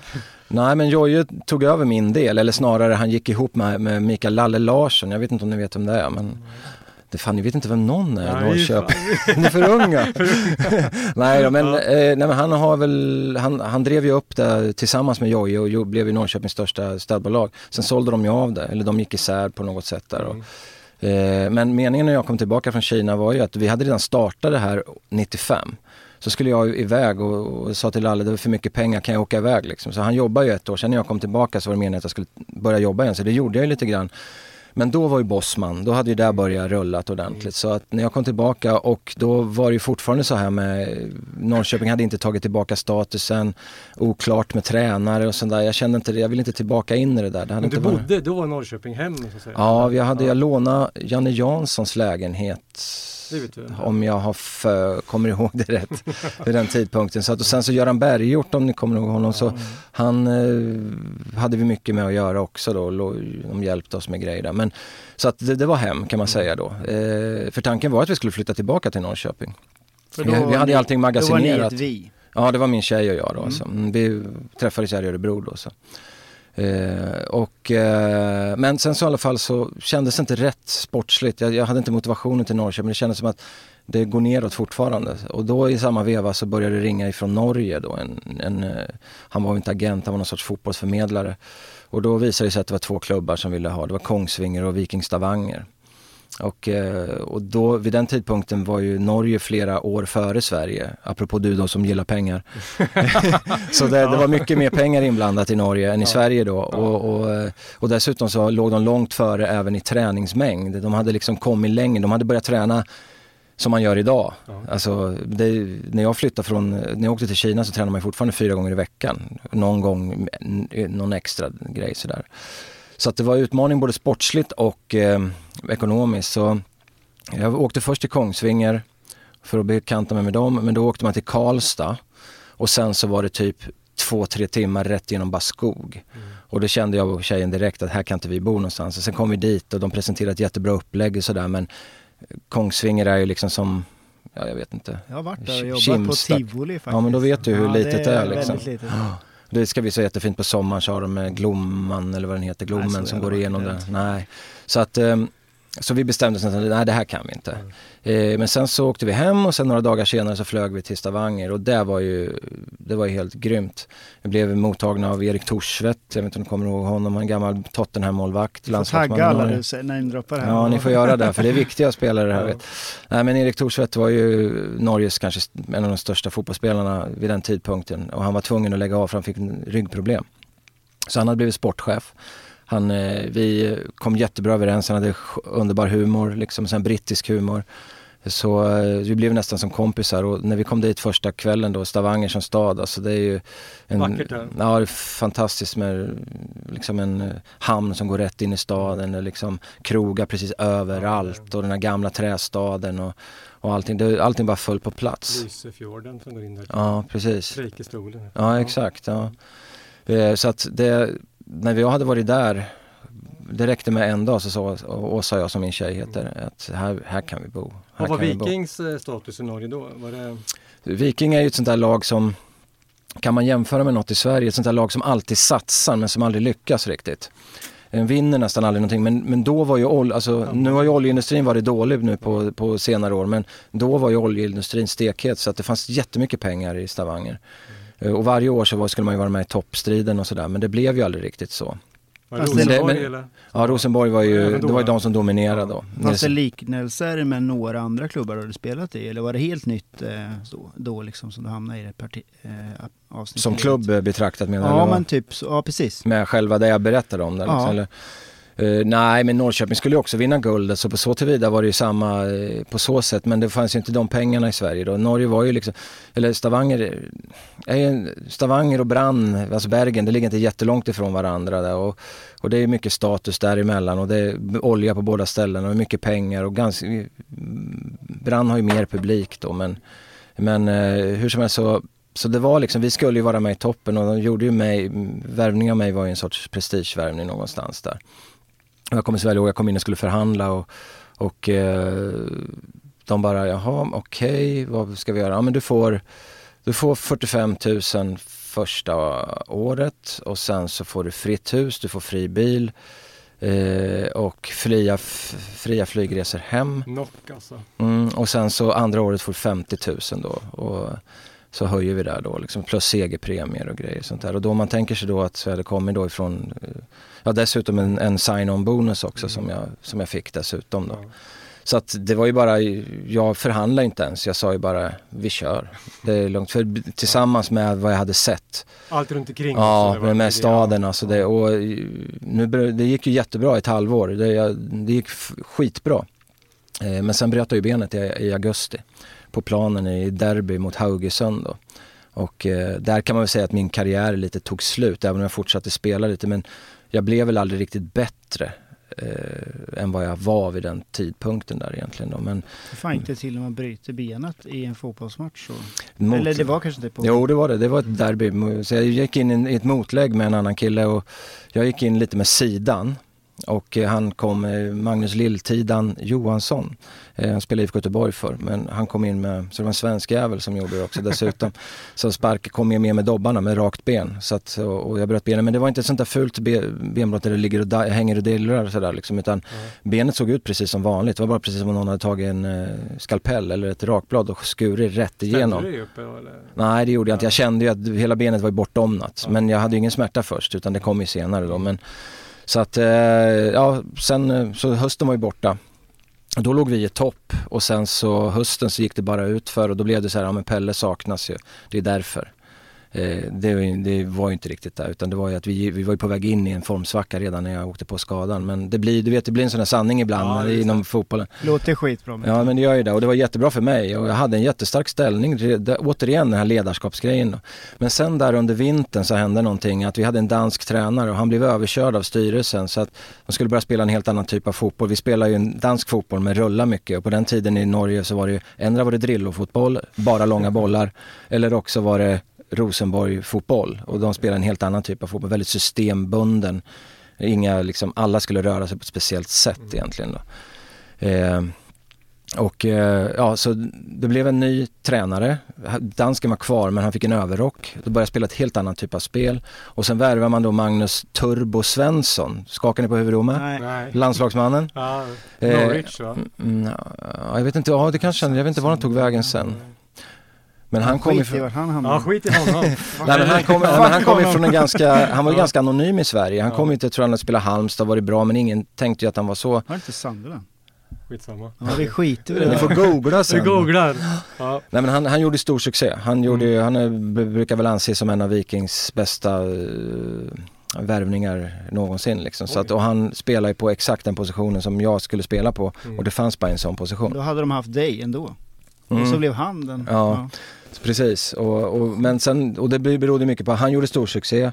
Jag hade svår, jag fick följdskador, jag åkte på körtelfeber året efter. Så jag kom aldrig tillbaka andra året riktigt. Så att, eh, sist, och då blev, hamnade jag liksom i en sån här jättetuff situation som många nu, nu är det många nu för tiden som blir det men det var inte så vanligt. Man hamnade i frysboxen. Jag var dyr, de ville bli av med mig men ingen talade om för mig att de ville bli av med mig utan de bara visade hela tiden. Då.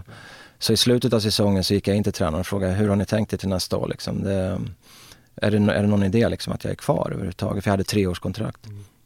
Och då sa de bara, nej du ingår inte i våra planer riktigt och sådär. Men tickade kontrakt på ändå sådär då? Det hade ju gjort det, jag hade ju kunnat stanna kvar. Och var, ja, men, men jag mådde skitdåligt, då var jag inne i en depression vid den tidpunkten. Mm. Både för jag var skadad, jag hamnade i en livskris kan man säga för att vad ska jag göra nu?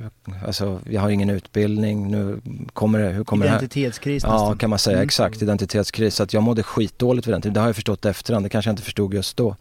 Hoppa omkring på kryckorna där de där backarna i, i Stavanger då liksom. Så att, eh, så, så, för min del, det, det var inga alternativ att stanna kvar och tjäna pengar liksom och sen bita ihop i det läget utan jag eh, jag eh, gick upp till eh, styrelsen eller till eh, ordföranden och sa det, hur ska vi lösa det här? Kan vi förhandla, förhandla med ur det här? Mm. Och då blev jag ju fri att gå till vart jag ville fri, gratis och eh, sen fick jag ut de pengarna jag skulle ha för det andra året, eller det sista året Oj. då. Jaha, schysst ändå. Ja, så, att jag, så jag fick en bra deal ändå ja, liksom. Mm. Men, och det visar sen... hur mycket de ville bli av med å andra sidan. ja, visst. någonstans eh, har du skrivit eller sagt att du gärna hade kunnat tänka dig att jobba med just psykisk ohälsa inom idrotten eller fotbollen. Mm. Stämmer det eller har jag förstått det? Det stämmer bra. Jag, jag, gjorde ett, jag gjorde ett försök tillsammans med två andra personer här i Örebro där vi började jobba med lite spelare på lite lägre nivå och dessutom gjorde vi ett litet inbrott i ÖSK och försökte eh, ja, få in våra idéer där. Men vi var typ Sju, åtta år för tidigt Ja precis, ni var lite för snabba kanske. Det var ingen som riktigt, upp, man såg det som en svaghet att börja jobba med de här sakerna och... och gamla mansstrukturer fortfarande då kanske? Ja. Bit ihop. Det är väldigt ja. på tapeten nu alltså. Ja. ja det är väldigt mycket, de senaste åren har ju kommit ut allt mer liksom överallt så att vi var väldigt tidigt ute och, och jag såg det för att jag var ute och föreläste för unga killar ibland och de höll på att börja gråta när man berättar just om den här pressen att det är inte alla som bara för att man är duktig fotbollsspelare inte säkert att man vill spela fotboll. Mm. Det kan ju vara att föräldrarna trycker på eller att tränaren säger du är så bra. Kastar du kan in inte... i en bil och åker iväg med ja, för men att lite så. ett läge. Ja precis, fast jag ville ju egentligen spela fotboll då, så det var bara att jag var feg. Men, men eh, ja, det, det handlar egentligen bara liksom att få någon utanför de som man är beroende av att prata av sig. Det är som en psykolog alltså egentligen det också att få prata av. Så vi var inne på det, vi jobbar ihop med en, en, en tjej som spelar basket på landslagsnivå och sen en kille som eh, var utbildad inom de här frågorna. Då. Så vi startade ju, men vi var för dåliga affärsfolk, alltså vi fick ingen riktig mm. fart i det utan vi ville alla jobba med själva Själva, var det här efter Stavanger då eller var det? Ja, det här var, ja det här var långt det senare. Långt senare. Ja, det var det. Jag som är för snabb. För snabb. Mm. nej, men, nej men du, du har helt rätt i alla fall. Mm. Så att vi försökte, vi jobbade, jag tror vi höll på i tre år eller någonting sånt där. Men när vi såg att vi kommer ingen vart så, så då uh, la vi ner det och sen, så, sen har det bara blivit som sagt ökat i uh, i, ja, i aktualitet. Så, att, mm. så jag har ju sagt att det, är det någon gång jag skulle kunna tänka mig ge mig in i fotboll igen så är det ju sådana saker jag skulle vilja jobba med ja, i så fall. Ja. Då skulle jag kunna tänka mig ge mig in för att jag är ganska bra på att se liksom, det vet jag när jag var som spelare eller framförallt sen när jag var lite ledare, så att se spelare när man när de börjar dippa mentalt liksom. Eh, se små signaler och sådär liksom, så man kan ta upp sådana saker. Jag vet ju att eh, Hinken vill att vi kommer till nästa fotbollsklubb som då är Gais. Mm. Det, det, enda som jag är intresserad av när du lämnade Oslo och kom in dit, du hade varit skadad och allt det där. Mm. Stavanger. Eh, ja men allt det. Så, ja. Norge, Norge, Norge, Norge, Norge, Norge, Norge, pengar och olja. Ja. Eh, nej men då tänker jag att då hamnar du i Gais. Eh, och varför det? Och eh, vad, har, ligger de närmast hjärtat då? Eller är det Peking eller är det någon annan lag som du Nej men det, det, hade ju ingenting med det att göra, att, det var, att jag väldigt gärna ville dit. Helt enkelt, det var helt enkelt så att när jag kom tillbaka till Sverige så var jag iskall. Jag hade varit långtidsskadad, hade inte spelat ordentligt på länge. Jag, eh, dessutom så, det, det, har jag aldrig fått konfirmerat men vid den tidpunkten gick det rykten om att spelare som hade gått som Bosman skulle man hålla sig ifrån för, som en sorts solidaritet mot de andra klubbarna i Allsvenskan. Det fanns, det fanns till och med snack om att det fanns en pakt där man liksom hade sagt att vi ska inte ta i spelare som har varit iväg. Men det är naturligtvis så, med en storstjärna så hade de gjort i alla fall. Mm. Men för mig då som inte var i det skicket då när jag kom tillbaka så var det väl lätt att eh, det inte blev så. Så jag vet att jag prat, skulle prata med ÖSK men någonting hände där.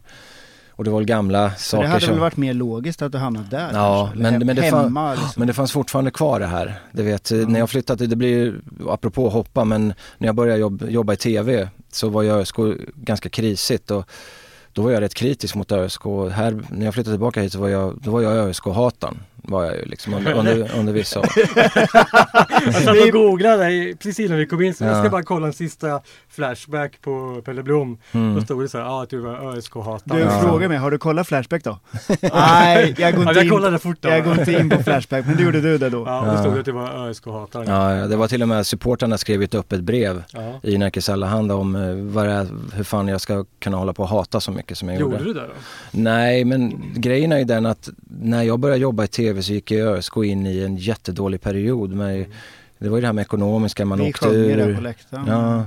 Nej men man åkte ur, eh, kronologin är väl inte exakt så men någonstans där så åkte man ju beroende på de ekonomiska grejer. Sen å, åren efter gjorde man ju så fruktansvärt dåliga värvningar. Man plockade hit brassar, argentinare som korpenspelare liksom. Och, och man satsar ju på den här arenan då som vi ser idag i, ett samarbete med kommunen där eh, kommunen skulle stå för en jättestor summa men sen så skulle ÖSK bringa in 25 miljoner och på den tiden var inte ens, det visste ju jag och alla andra att det här kommer kommunen också få ta för de kommer inte få in det.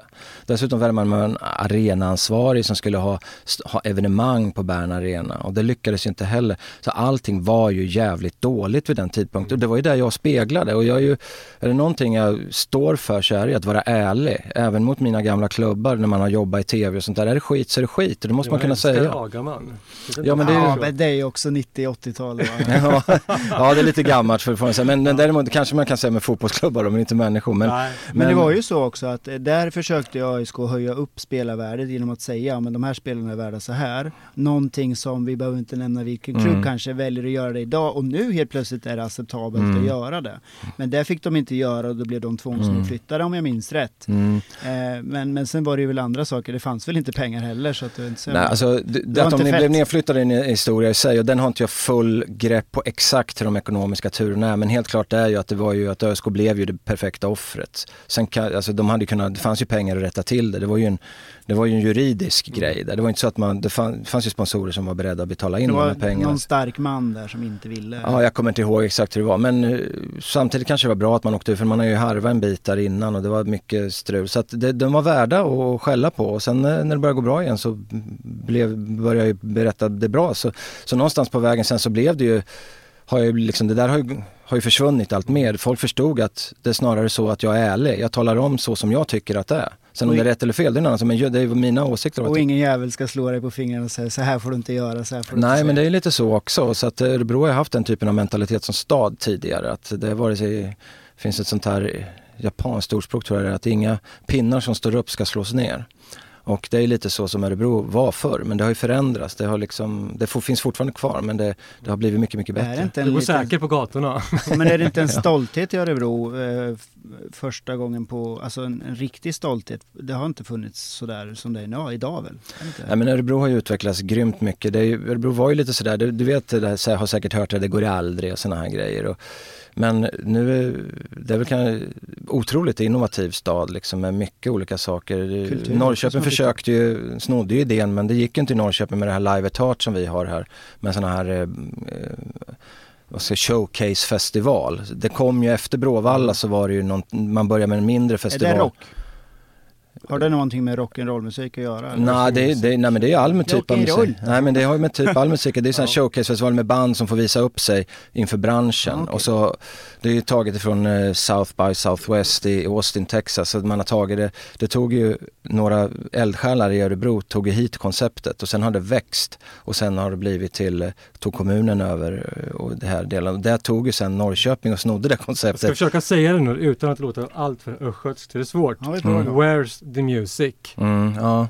Jag kan säga det på, jag kan Ja. säga det på Where's the music blir det. Ja. Where is the music Ja, då? det blir ju så. Ja, det blir Men det är så heter alla Ja, fall. ja men det stämmer. Så att, eh, så, och det har ju varit, sen har det lite andra saker också som har varit, så att det, har, det har ju blivit mentalitetsförändring i den här staden då. Men det finns ju fortfarande kvar det här liksom att om man ställer sig upp och tar så. Men det gäller säkert många småstäder. musikstad då. Ja det är ju det. kultur har blivit ändå. Det har varit lite så här harar och det lite andra grejer som har Vi har haft, men vi har haft Open Art eh, som har fått liksom jättemycket uppmärksamhet. Men det finns ju folk som tycker det, man lägger ut pengar på fel saker. Men det har ju, Och det I är så här- Norrköping var pyntar spårvagnarna. Det finns ju de som matar där med. Men ja. Alltså, annars blir ju allting jättegrått och tråkigt. Och, Ja. och det, det, Nej men så att det, nej, men det finns, det har hänt väldigt mycket bra saker här så att eh, jag tycker Örebro är en, en stad i framkant och sådär, måste jag ändå säga. Liksom. Och eh, det andra grejen som jag ville prata om eh, med att du valde Gais var Mm. väl ändå att den fick, eller en, eh, klacken fick ge eh, titeln till din bok som du skrev också. Eh, Blom står när de andra faller. Mm. det var inte därför jag valde men, eh, men saken är så här, storyn till att det blev guys det är ju faktiskt bara slumpen egentligen för att jag, eh, när jag flyttade hem från Norge så hade jag, jag gör en liten kortare story kring det här Ja. för det, det är en lång, för jag mådde som sagt dåligt. Jag visste inte vart jag skulle flytta, jag och tjejen bo, hennes pappa bodde i Hallstahammar. Vi flyttade in och bodde inneboende hos dem där. Det var liksom minus 25 grader, det var snö överallt. Inomhus. Ja precis. och jag sprang omkring där, försökte hålla formen, jogga omkring där i den här kylan i, i liksom en gammal bruksort någonstans där och vad fan ska ske? Jag fick, eh, första samtalet jag fick var från Enköping som var på väg uppåt då liksom, för det är liksom nästgårds någonstans. Eh, Sylvia var på tapeten för att väva in då städbolaget och kunna Mm. hitta so- alltså, en väg in till eh, det sociala livet då någonstans och komplettera dem med fotboll. Och sen så var det ju guys. Och när jag liksom någonstans i slutändan när jag började liksom sätta ihop de här olika delarna så fåfänga, jag kände mig ganska misslyckad. Jag visste att jag var bättre än det här liksom och förtjänade mer. Även om jag hade varit nere i skorna så, så var det ju så att i slutändan så guys är en gammal storklubb. De är på väg uppåt. det är en storstad. Göteborg har jag aldrig bott Det kanske kan vara rätt trevligt. Eh, och eh, sen så var det ju då Magnus Gustafsson igen då som var med till Kina. Han var ju den ledande spelaren så han ringde till mig, du kan väl komma ner i alla fall. Och så fick jag träffa tränaren som heter Lennart Ottodal som tyvärr har gått bort. Eh, och eh, det kändes jättebra med det sportsliga där men fortfarande så det var liksom guys kom ju från division 2 och hade gått upp i division 1 och så hade de väl någon sorts mål att ta sig vidare. Spelar din eh, sambo, din fru, eh, din, din tjej någon roll där? Åsa? Nej men hon, fortfarande så var det lite så att hon hängde med mig lite grann. Men det var ju så, det jag hade lovat var ju att i slutet av karriären, det sista, så ska vi satsa på henne när vi flyttar hem. Mm. Så att eh, de pengarna, de l- små pengarna som jag fick när jag gick till Gais, de la vi på utbildning till henne. Hon var ju fotterapeut redan innan. Nu gick, blev hon utbildad till hudterapeut och makeup artist och vad det nu var. Då. Och det var en, en av Sveriges bästa skolor som ligger i Göteborg då. Så, att, så det passar ju bra då på det sättet då. Så, Eh, nej men så, så det blev Guys men jag menar ingenting fungerade ju Guys. Guys hade ju som sagt noll eh, organisation. De hade två personer som skötte det där. En reklamare som hade reklambyrå och sen en annan snubbe som hade, jag vet inte vad han hade men någon byggrejs. Han hade alltid en massa jävla kemikalier i bilen och sådär. De kunde inte ta hand om en alls. Alltså det, ja, det finns så mycket story kring helst, som helst när vi liksom skulle dit ner och, och eh, hälsa på och sådär. Så ingenting talade egentligen för guys. Men jag gick ju på namnet och på, på själva historien och jag tänkte att det här kanske ändå kan vara någonting då. Och det var ju tur att jag gjorde det för efter mycket jävla strul och där vi bodde på, vi bodde ju på vandrarhem i början i en och en halv månad. Det gick inte att få tag i en lägenhet och det slutade med att ägaren kom hem superhög av knark och, och skulle spöa sin fru och vi fick låsa in henne och barnet i vårat rum och han slog sönder halva stället och vi fick ringa polisen och de kom och hämtade honom och de kunde ju bara ta honom över natten så det innebar ju att han skulle bli fri klockan sex på morgonen så vi fick pl- plocka ihop allting vi hade och jag hade varit partaja på kvällen så jag var ju i princip full. Liksom. Så eh, sen flydde vi ut därifrån så vi mötte honom precis i dörren när vi gick därifrån. Jag trodde jag skulle bli mördad alltså, det var det mörkaste ögon jag sett. Och så drog vi till Lisebergs hotell vad det heter som ligger där vid Heden där. Och, och sen sa jag då bara att om inte ni skaffar fram en lägenhet imorgon så drar jag härifrån liksom. Och det gjorde de ju inte men vi lyckades fi fixa tag i en lägenhet själva som var grym. Så att, sen efter det så blev det jättebra. Det med, vi gick upp i Allsvenskan och hade ett fantastiskt år. Jävla sjukt. alltså va? Ja, ja. Då måste man ha lite skinn på näsan också. Ja, Alltså de här svängningarna i livet liksom. Ja, och det är väl det, det, är det som är, alltså, det lite har jag ju skapat själv beroende på att jag har den personligheten jag har. Liksom. Man, men jag tar strider när det behövs strider och det här var ingenting jag kunde göra någonting åt. Men, men det är verkligen som du säger, det är livs, eh, man lär sig av livet och, och jag är glad idag. Liksom, uppgångar och nedgångar och motgångar och allt vad det är. Liksom. Jag, har ju, jag har ju haft hela spektrat. Det enda jag kan känna lite grann är att man hade önskat kanske att det hade varit Bosman som man hade fått möjligheten att kanske flytta till Italien eller England eller någonting sånt. Det gick inte på min tid för att det var ju nästan Fick bara göra mål mot ett italienskt lag istället. Ja, det är alltid något. Så att, eh, och det Gädda passa. Ja, jag trodde det var, jag har alltid trott att det var Hellström men det var han som jobbade fram bollen Jan till Gädda. river åt sig bollen, slä- slänger ut den. Gädda fick inget riktigt läge, passar Ja. bak. Det här minns man. har man Ja. sett många gånger på Youtube om inte annat. Ja, det, det, där, nu för tiden finns alla på film. Så tur, Ja. det, det är en av få som, man, som verkligen visar att man har spelat fotboll en gång Jag har hittat den videon, eh, den tänker vi länka om vi lyckas med det. Men så Mm. hittade jag en till. Och det var ju det här tuffa Stämplingen. spelet, stämplingen. Mm. Och den eh, kanske inte du delar på din, eh, dina sociala medier men, eh, Det spelar ingen roll, det är bara att jag... men det var, vad tufft. Alltså det ser fruktansvärt illa ut men jag hävdar fortfarande, även om jag, jag, jag kan verkligen stå för att jag 100% redan fortfarande idag, att ja det ser för jävligt ut. Men det var Alexander Östlund som jag hoppade in på. Han hoppade tre meter upp, jag, jag tror inte ens jag träffade hans fötter men satsningen, satsningen var ju värd definitivt, eh, inte rött kort men gult kort Han definitivt. hade blivit flyttad ner till eh, högerbacken där då eller? Eller spelar han forward då? Det nej, det vet jag faktiskt inte. Men jag, att, det jag kommer ihåg är ju att där, om jag nu säger att, ba, att eh, benbrottet tog slut på min karriär lite grann så var ju den matchen mot Norrköping var det som satte spiken i, i min kista. För att jag åkte på en rejäl sträckning i första halvlek i den matchen på in, mitt inre ledband. Alltså det var en, eh, inte en sträckning, utan en riktig jävla tryckare. Det var Micke Blomberg som gick in med båda fötterna på samma sätt. Aha, det var okej. bara- det var bara det är det. jättebra, det här vill vi höra. Det är bara det att han träffade helt och hållet bollen och mitt ben och jag gick in lite halvhjärtat. Det jag brukar jag inte göra men där gjorde jag, trodde inte han skulle satsa så hårt just i den situationen. För det var inte en sån situation. Men det gjorde att mitt eh, ledband eh, pajade ordentligt så i pausen så klister, alltså klisterbinda så in i helsike. Jag var ju stel, jag kunde knappt springa. Så när jag gick in i den där duellen så var jag redan förstörd egentligen då liksom. Så jag var ju långsam och seg. Eh, och så blev det den här utvisningen och det var ju verkligen tråkigt och sen så på, i Norrköping då få komma tillbaka så det var ju faktiskt inget roligt. Men jag kommer ihåg att klacken buar ju som fan åt mig då och det är självklart, det är deras jobb att göra det. Men, men, men på den andra sidan så fick jag mycket applåder när jag gick ut ifrån ståplatspubliken och det värmde faktiskt eh, hjärtat kommer jag ihåg. Att det, det var liksom, där fick jag uppskattning någonstans där. Så, men, Men- vi har men- glömt det där idag, det är bara jag som river upp gamla sår. eh, men eh, men då, som vi var inne på, som vi började, när vi eh, researchar lite grann så Mm. är de allra, allra, allra flesta, eller nästan alla ju, eh, tycker ju väldigt mycket om din tid i Norrköping Mm. och, och, eh, och gillar dig. Jo men jag vet, jag, jag åker tillbaka titt som tätt för det är så nära till Norrköping. Man åker dit, jag åker dit och liksom går runt med och fika lite med tjejen ibland. Andas frisk luft. Ja precis, lite nostalgi.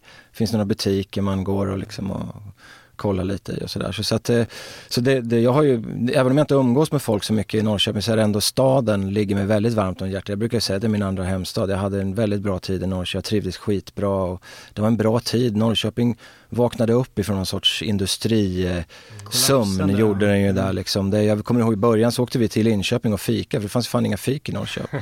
Och sen plötsligt så började det hända grejer, pubbarna började öppna, det började liksom så det var, det var väldigt roligt. Men du säger att under hela din karriär så har du tagit mycket strider och så vidare. Mm. När vi kom in hit idag när vi skulle podda så har du börjat med någon ny podd. Är det Mm. något nytt du har tagit strid i eller vad är det för podd du kör med nu då? Det var någon politikpodd har vi fått höra eller vad det kan vara. Nej, jag, vet, jag har ju läst på men Ja. det är bättre att du berättar Ja. själv. Ja. Om du orkar nu. Ja. Jag har ju stått här ett tag men jag, jag, jag blir bara piggare och Vi är piggare. inne på tre timmar nu.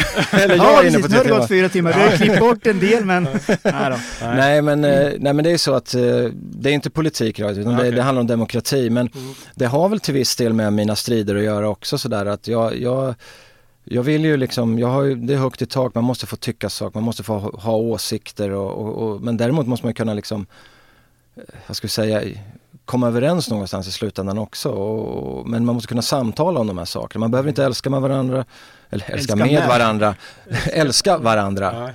Eh, man behöver inte umgås med varandra men man måste kunna leva tillsammans i ett samhälle även om man liksom har, du har en ideologi och du har en annan och sådär men att, att kunna liksom få uttrycka sina åsikter och, och få leva det livet man vill leva så länge man lever inom ra, ramen för lagar och regler någonstans där. Eh, men jag har ju haft det här samhällsintresset länge, jag menar det är, redan i Norrköping så, så var jag ju samhällsintresserad men Eh, när jag var i Kina, det, menar, det är en diktatur. Ja. Eh, där fick jag ju vissa insikter hur saker och ting fungerar Eller inte fungerar. eller inte fungerar. Ja. När jag var i, i Gais så hade jag ju varit med i Amnesty några år, Amnesty International och, och därför gjorde jag ju Gais till en eh, Amnesty-klubb, eller snarare jag försökte göra det. Men det, i och med att det, många tror att Amnesty är partipolitiskt, men det är ju inte. Det är liksom, men många trodde det, så det blev väldigt mycket ramaskri, man ska inte blanda in det i en fotbollsklubb. Och det kanske är rätt, men jag hade en, en bild av att jag ville liksom göra någon typ av skillnad där liksom. Och, Sen att, är det ju eh, så, man behöver ju inte skänka pengar i Amnesty. Man kan ju faktiskt skriva under listor bara. Mm. Och, Ja, det och kan vad man man. tycker och vad man känner. Och så- stödja vissa alltså för förändringar på olika ställen och sådär. Så, så att alla de här sakerna har funnits med i min kropp under eh, många år men jag har liksom inte jag, jag skriver kröniker i Nerikes Allehanda och det är inte sportkrönikor utan det är allmänkrönikor och där har jag skrivit rätt mycket om sådana här frågor. Jag, jag blandar rätt mycket, jag har ju friheten att skriva all, ja, väldigt personliga krönikor eller jag kan skriva om en musikgrupp eller någon, någon li- litteratur. Eller hur dåliga ÖSK är. Ja, eller hur dåliga ska men det är inte så ofta nu för tiden som jag gör det, även om det är tufft nu. Men Revivalla och sånt där har ju varit mycket på tapeten. Man säger Mm. minst Örebro. Mm. Alltså, det är, ju- Nej men det är ju, även om det liksom, det är ju, alltså Örebro är ju en, eh, är ju en stad där det liksom är väldigt mycket slitningar. Ja. På, men där är ju de flesta städer nu för tiden. Ni har väl i Norrköping med, Ja. också med Hagaby va, eller åt, Mm. åt det hållet. Och, så att, eh, så det är det är en del men, men framförallt att jobba med frågor att eller om, om jag liksom backar lite för, så jag inte ska snärja in mig för mycket. Vi ska jobba med demokrati. Vi har startat en förening som, eh, som heter eh, Panorama. Och där ska vi jobba med demokratifrågor som en bas och då har jag börjat plugga till demokrati också. kommunalt. På en alltså. folkhögskola har jag börjat jobba där. Där det eh, handlar om demokrati mot eh, extremism och antisemitism. Och det är där vi försöker återkoppla i våran podd lite grann. Det är ett lärande, folkbildning egentligen. Vi ska föra samtal om de här frågorna. Och eh, liksom från gräsrotsnivå, vill inte, vi vill inte vara från oben och liksom tala om vad folk ska tycka. Så Vi här vill ligger det liksom- till. Nej precis. Men tar ni in gäster då eller? vi kommer att göra det. Men nu spelar vi in vårt första avsnitt idag när den här podden spelas in och eh, Och eh, sen så om två veckor så är det väl tanken nästa, då går vi igång liksom. Idag har vi bara presenterat oss själva vilka vi är och sen så ska vi då dra igång det Det var ett ordentligt. glatt gäng ändå, alltså en härlig kvinna som vi möttes av i dörren här. Mm. Eh, vad hette hon nu, Monica? Jeanette. Jeanette hette hon, Mm. så. Väldigt härlig. Ja, nej, men hon är, hon är en del av att jag är med i det här, för vi har ju dragit varandra, vi är väldigt olika, vi kommer från olika håll och det är också en del av den här podden att vi jag har, hon brukar säga det, jag har åkt räkmacka hela mitt liv säger hon. Liksom. Jag spelar fotboll och liksom, du vet, haft den här hög status och fotboll. Hon vet ingenting om fotboll, har noll koll, hon hade ingen aning om vem jag var när vi träffades. Det var ju det som var så otroligt skönt. Hon har en romsk bakgrund, hon bröt sig ur ifrån eh, liksom en sån här släkt som man numera kallar för klan som 14-åring och fick barn när hon var ungefär i samma veva. Är det som en sekt alltså där också? Ja, klan, alltså Ja, sekt, det är ju ja. släkt. Släkt, Släkt, släkt, ja, okej. inte sekt utan släktnätverk kan- är ju vad det är egentligen då. Men sen, nu har det blivit mode att kalla det för klan.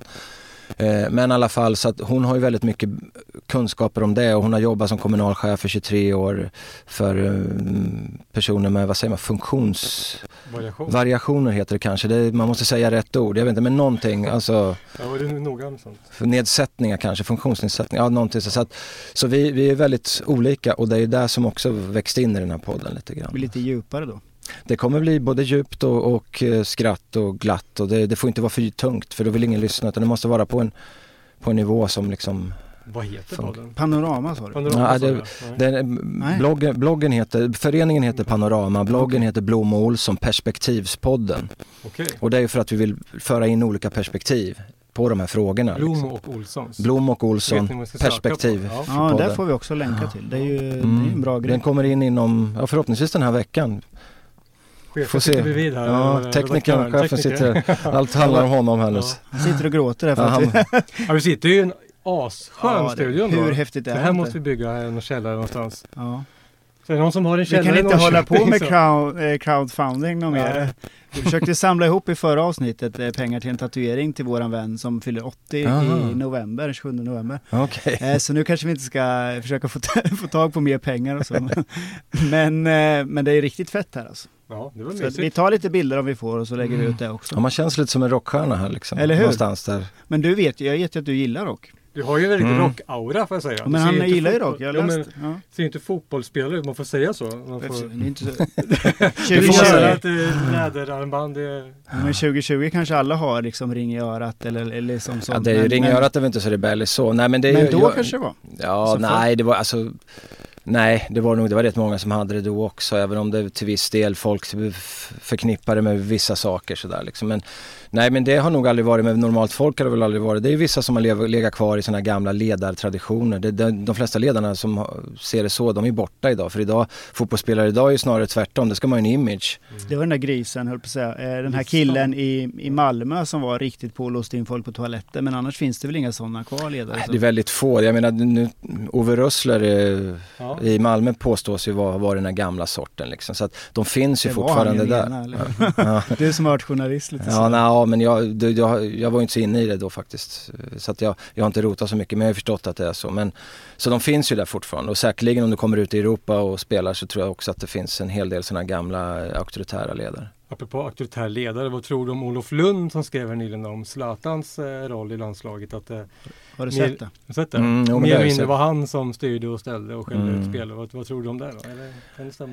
Ja men alltså att han styrde och ställde det är ju liksom, Det ja det, det tror jag inte är någon tvekan om det överhuvudtaget. Även om naturligtvis Hamrén slår ifrån sig på sådana saker för han vill väl naturligtvis hålla uppe sin eh, auktoritet någonstans Var det inte Lasse Tommy först med Zlatan eller var det? Det kanske inte var alls. Det kanske var. Ja, var det där till Ja, en början? det- Var inte det?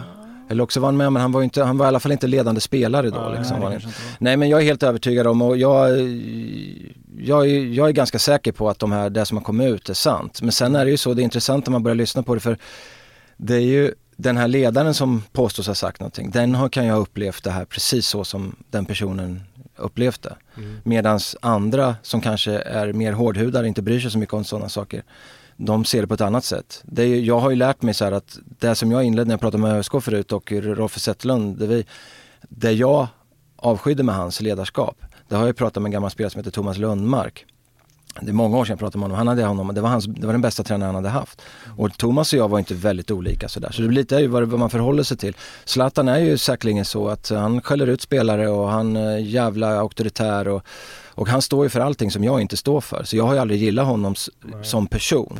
Utifrån vad han, jag vet inte hur han är som privatperson. Men Men, sjuk fotbollsspelare. ja, men som fotbollsspelare kan ju ingen förneka vad, vad, vem han är och hur bra han är. Men, men eh, som person, han är allt, alltså i Sverige så är det ju så att De måste ha levt hans liv också ju. Jo men, jo men det roliga är att i Sverige så är det så att i Sverige får det här när man är elak, om man nu ska få kalla det för det, nedsättande, eh, har den här alfahanne-stilen och sådär. Man får nästan alltid skit för att det är inte den moderna mannen.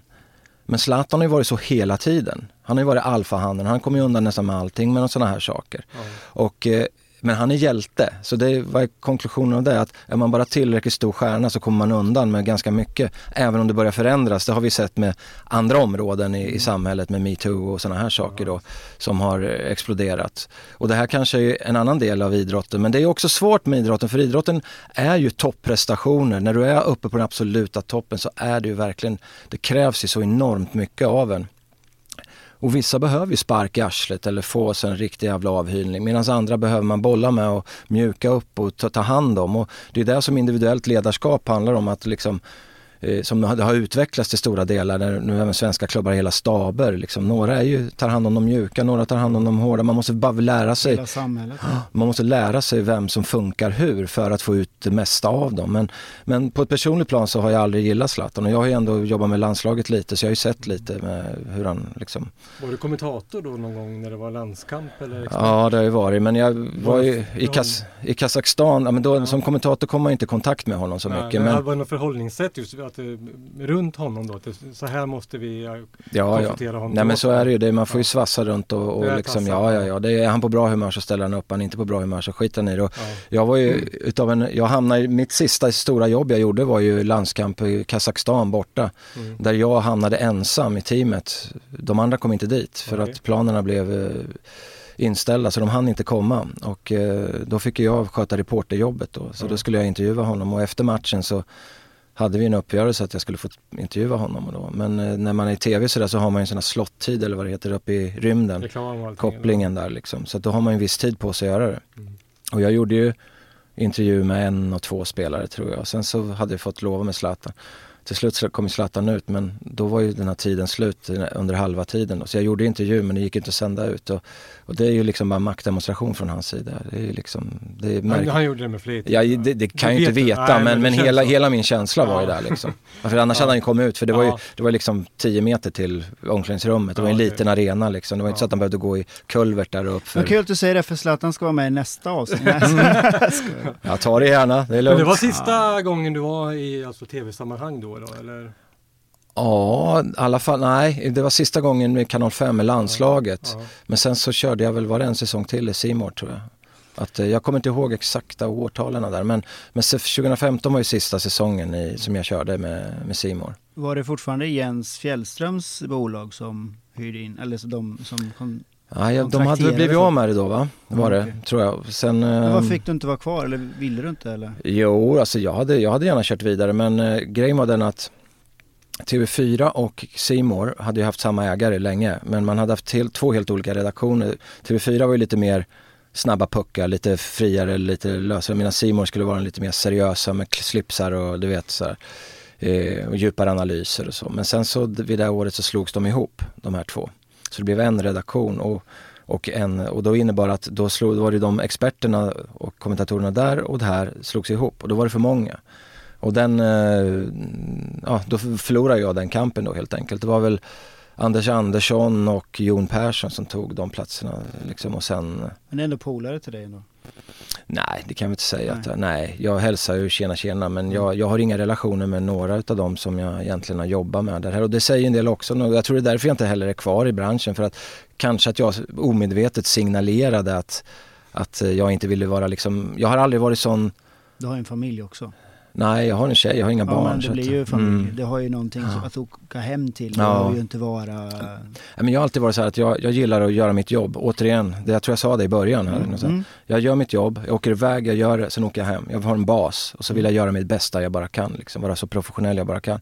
Men den här världen är ju lite så att folk umgås med varandra och de liksom kontakter. Så jag har aldrig haft det behovet utan jag är ganska, jag är lite, till viss del är jag lite sån här ensamvarg och jag tycker det är skönt att liksom sköta mig själv. Och, men när, däremot när jag är på plats då är jag social och jag är kollegial och jag, jag vill göra ett jävla professionellt jobb. Och det har jag i princip alltid gjort.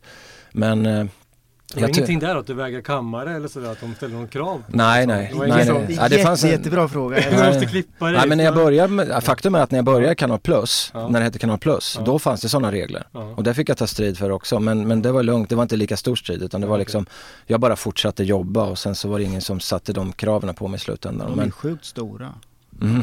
Alltså de är inte, det är inte bara i Sverige liksom. Utan Nej, det är- jävla Nej men fast det var svenska delen som hade dem. Ja. Alltså, men, eller det vet jag inte, det kanske var samma rakt igenom. Men, nej men så att jag tror att flera olika orsaker gjorde att jag blev av. Jag tror också att det handlar om, som det gör på många andra ställen, det handlar om nätverkande och liksom man ska vara med där saker händer och, och det var ju inte jag någonstans. Jag, jag kan ju ärligt säga att jag hade nog kunnat tappa min position några år tidigare men jag hade ju jag hade Lasse Granqvist och Tommy Åström bakom mig. De, de tyckte alltid bra om mig och liksom ville att jag skulle jobba. Och, och säkerligen ett, några fler liksom som, så så länge det fanns starka personer bakom som, Mm. som tyckte att eh, jag skulle vara med så då var jag med. Men, men eh, det jag skulle egentligen, den här satsningen som var i kanal 5 var jag aktuell för till en början men sen så bytte ju, vart ju Emir, vad heter han, Emir som är sportchef för eh, Ja, ja. Ja, han, han, han, han blev ny, eh, eh, ny sportchef för Kanal 5 då ville han bygga ett helt eget lag. Mm. Men innan det så var jag väldigt, väldigt nära och var en del av den här stora landslagssatsningen som femman gjorde för ett antal år sedan. Då. Men eh, där föll jag bort också. Så att någonstans, det är väl meningen här i livet att eh, vissa saker sker. Och, och, och Vägen idag, är lång. Ja men det, ja, vägen är lång, ja precis. eh, och eh, det, så för min del så jag, jag gråter inte nu för det. det. det- Jag har fått frågan, jag vet att det är några som jobbar som liksom vill att jag ska tillbaka men nu har jag varit borta sedan 2015. Jag tror inte att jag är en trovärdig person att gå in och köra nu igen i och med att jag inte har hängt med ordentligt och sådär. Så jag har inga problem med att analysera fotboll, jag menar det kan jag ju fortfarande. Men, men det handlar ju om att ha koll på alla spelare och alla de här bitarna och där är, där är jag nästan lika dålig som ni är på alla gamla spelare. om jag får vara elak. Det, Det, det som är roligt med att du namedroppar de här, det är att man får lite att göra. Man kan gå in och, och kolla och läsa om, och om man är intresserad, lära sig om, om gamla spelare. Mm. Kanske ta reda på vart de är någonstans Mm. och, och träffa dem med. Mm. Mm. Men den här punkt sju då ska vi ta upp här. Ja, den, eh, den har vi faktiskt inte berört eh, och fan nu måste du vara lite mör. Men det är så här att när du var i Kina så eh, står det någonstans om att ni skapade, startade Gotia Cup Kina. Ja, jag har ju varit en del av det.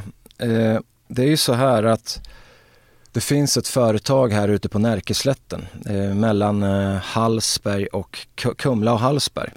Eh, eller ett företag, det är en person som driver ett företag, inte bara han, men han är, han är en av de som har startat det, som heter Nordic Ways. Eh, och de har i, vad kan det vara, 25 år bedrivit eh, en massa idrottstävlingar i norra Kina. Alltså provinsen ovanför den provinsen jag bruk, liksom har varit mycket. Och de har, de har ett som koncept att de plockar över svenska, alltså Vasaloppet Kina Mm. eh, och eh, vad heter det, cykel, Vätternrundan Kina och sådana grejer. Så de, har de gjort i många år och haft sådana här eh, proffstävlingar i, i skidor också där i norra Kina. Så det, det är ett långvarig grej. De vill ge sig in i fotbollen och i och med att han bor här och jag känner honom lite grann så träffade jag honom för många år sedan och eh, vi började fundera på, kan vi göra någonting i, i Kina med fotbollen och sånt där.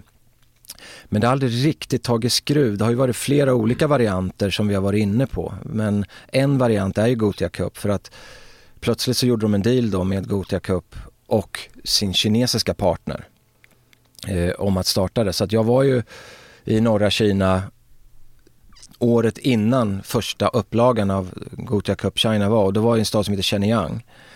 Då hade de alltså ett projekt där de skulle bygga 45 fullstora nya konstgräsplaner, en hel infrastruktur runt alltihopa på lite drygt ett halvår. Och jag stod där och tittade ut över bara, det var bara natur och, och uppgrävt och, och det fanns ingenting. Jag tänkte, fasken ska det här gå? Eh, men i och med att Kina då med arbetsvillkor och sådana här saker, det är, de beordrar ju bara ut Ja. folk som ska jobba dygnet runt i princip. Som Så att- Kina nu ungefär. Ja, precis. Så un- under så året, när jag kom tillbaka då till då augusti-september någonstans året efter, då var det 45 stycken fullstora fotbollsplaner och, eh, och, och eh, infrastruktur. Och sån här Ah, gul saft som man får. När man Mm. går fotbollsskolor. Ja precis, ja men det är, nej, men det, ja, men det är, de, de, de tog ju liksom det, rakt av konceptet, ja. det är liksom själva grejen. Det, de vill göra allting så likt som möjligt, till och med invigningen vill alltså efterlikna dem helt och hållet. Då. Men, så jag var där och gjorde lite småjobb men det, det liksom blev aldrig någonting av det. Sen så skulle, skulle näst, året efter köras och då hamnade då de här företagen lite i luven på varandra. Så sen dess har de hållit på liksom och haft kontroverser så att jag det jag skulle göra blev aldrig, den uppgiften har aldrig riktigt kommit igång kan man säga. Så att, men jag var ju där även andra året, då hade man flyttat det till eller körde man två år i Shenyang och sen tredje året flyttade man ner till eh, Qingdao som ligger söder om Peking en Då bra tog man ner. 45 fotbollsplaner och flyttade. Ja precis. Det Det är bara att du bär. Ja, ja men det är rätt intressant, då bara står de där uppe liksom och sen så då flyttar man ner till Qingdao som hade lite bättre fotbollsinfrastruktur men, men ändå, eller hade fler planer men de var ändå tvungna att bygga dem också. Men då var det lite mindre tror jag, men, i, eh, i storlek den då om man säger så. Men det, så att det, jag, och fortfarande inte över egentligen utan det finns ju fortfarande där och puttrar och jag vet att de håller på och pratar om det fortfarande. Nu har de ju varit tvungna att ställa in Ja, förstås. du och åker inte dit nu och hjälper till direkt. Nej, men jag var ju senast i Kina i eh, eh, ja,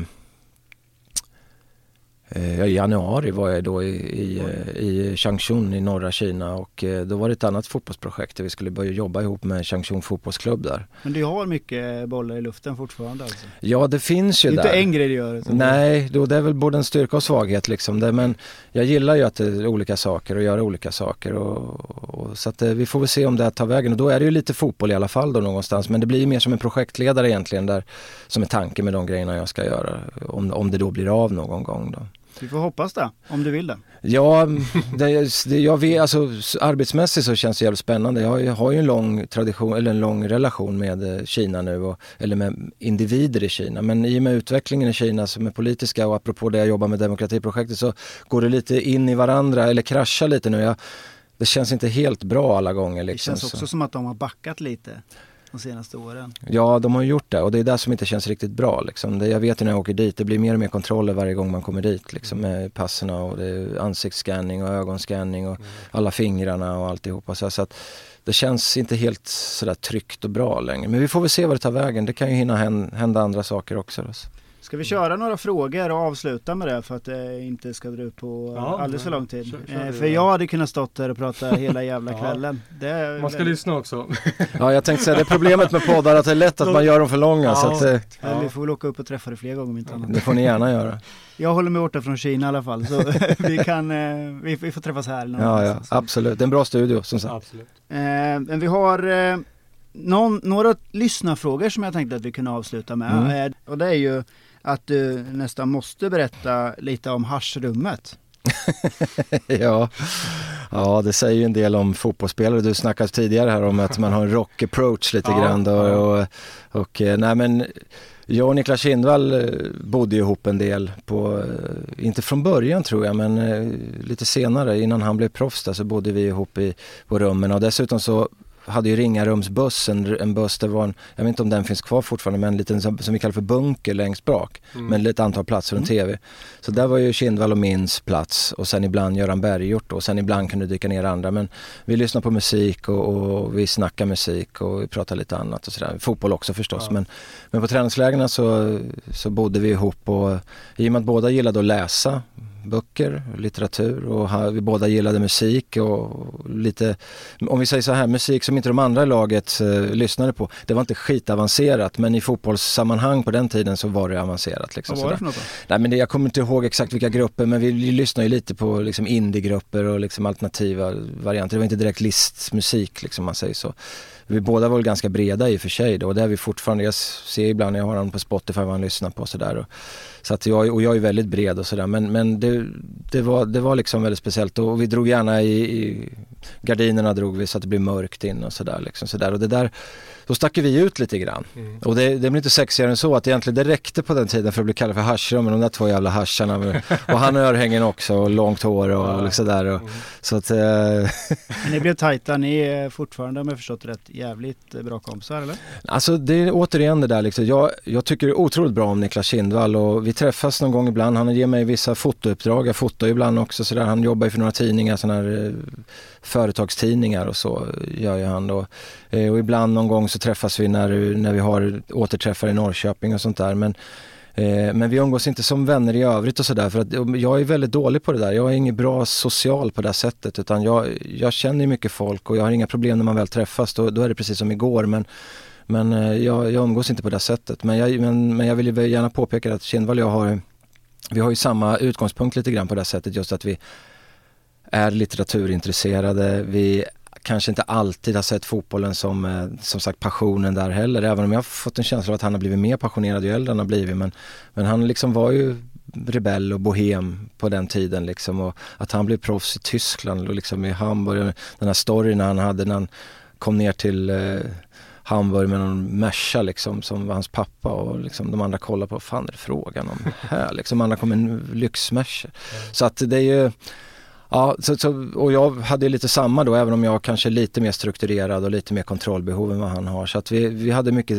gemensamt och vi var ju ofta på Vaxkupan och spanade skivor och lyssnade och pratade med Janne heter han som fortfarande mm. har kvar, en gick ju bort tyvärr då. Men, så att eh, det finns väldigt mycket gemensamt så vi borde egentligen kunna umgås mer än vad vi gör. Mm. Eller, egentligen. Men jag har ju varit på hans 40-årsskiva, på hans 50-årsskiva och, och liksom eh, får se om vi lever till 60 om man kommer på det också. och så sista frågan då, om, om, eh, om du hade varit i våran plats här nu och ställt frågor till dig, vad hade du velat att vi skulle fråga? Vem är Pelle Blom liksom?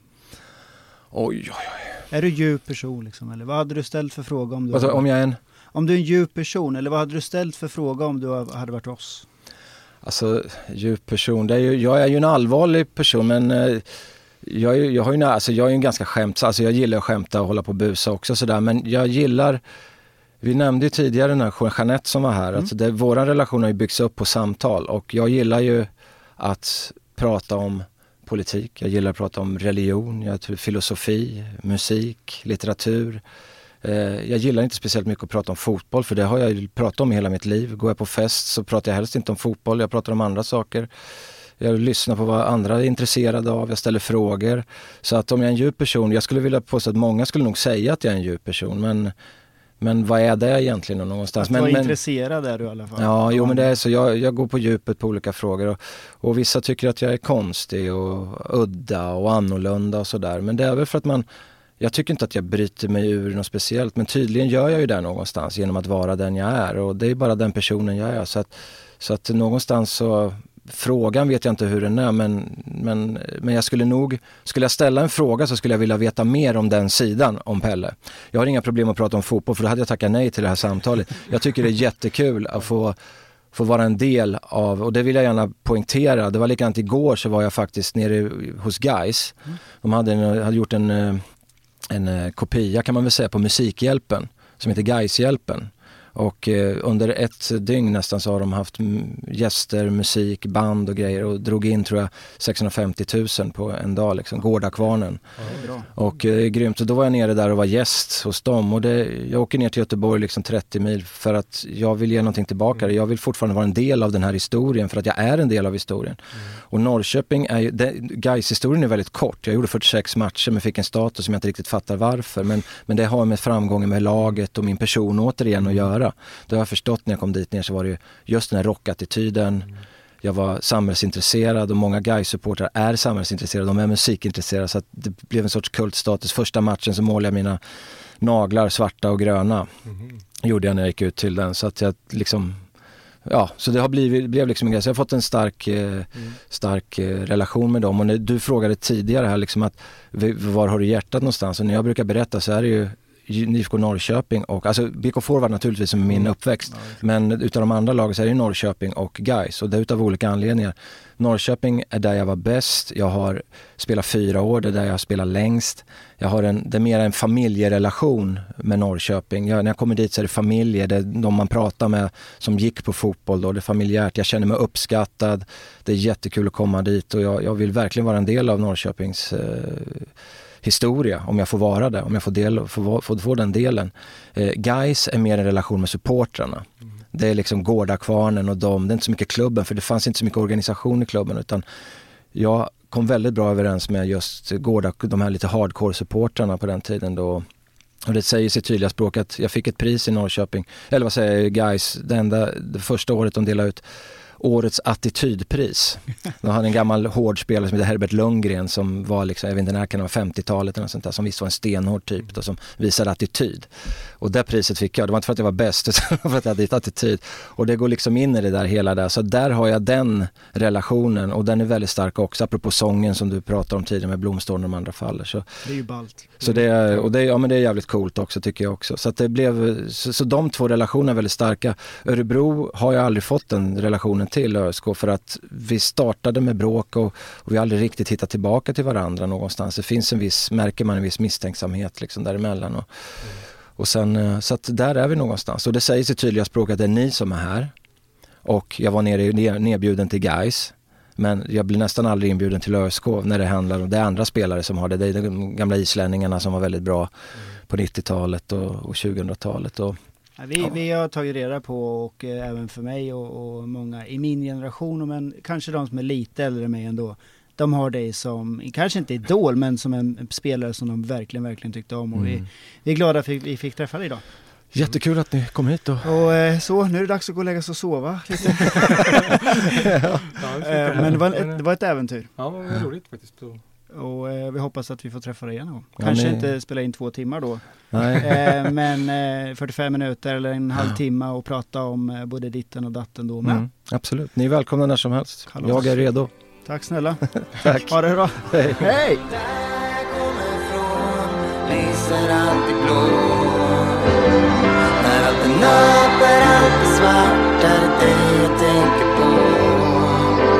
Den här stan är sätt att leva, mitt sätt att vara. Den här stan är ett liv, ett lag. Stjärnan där jag kommer från lyser alltid blå. När allt är natt, när allt är svart är det dig jag tänker på.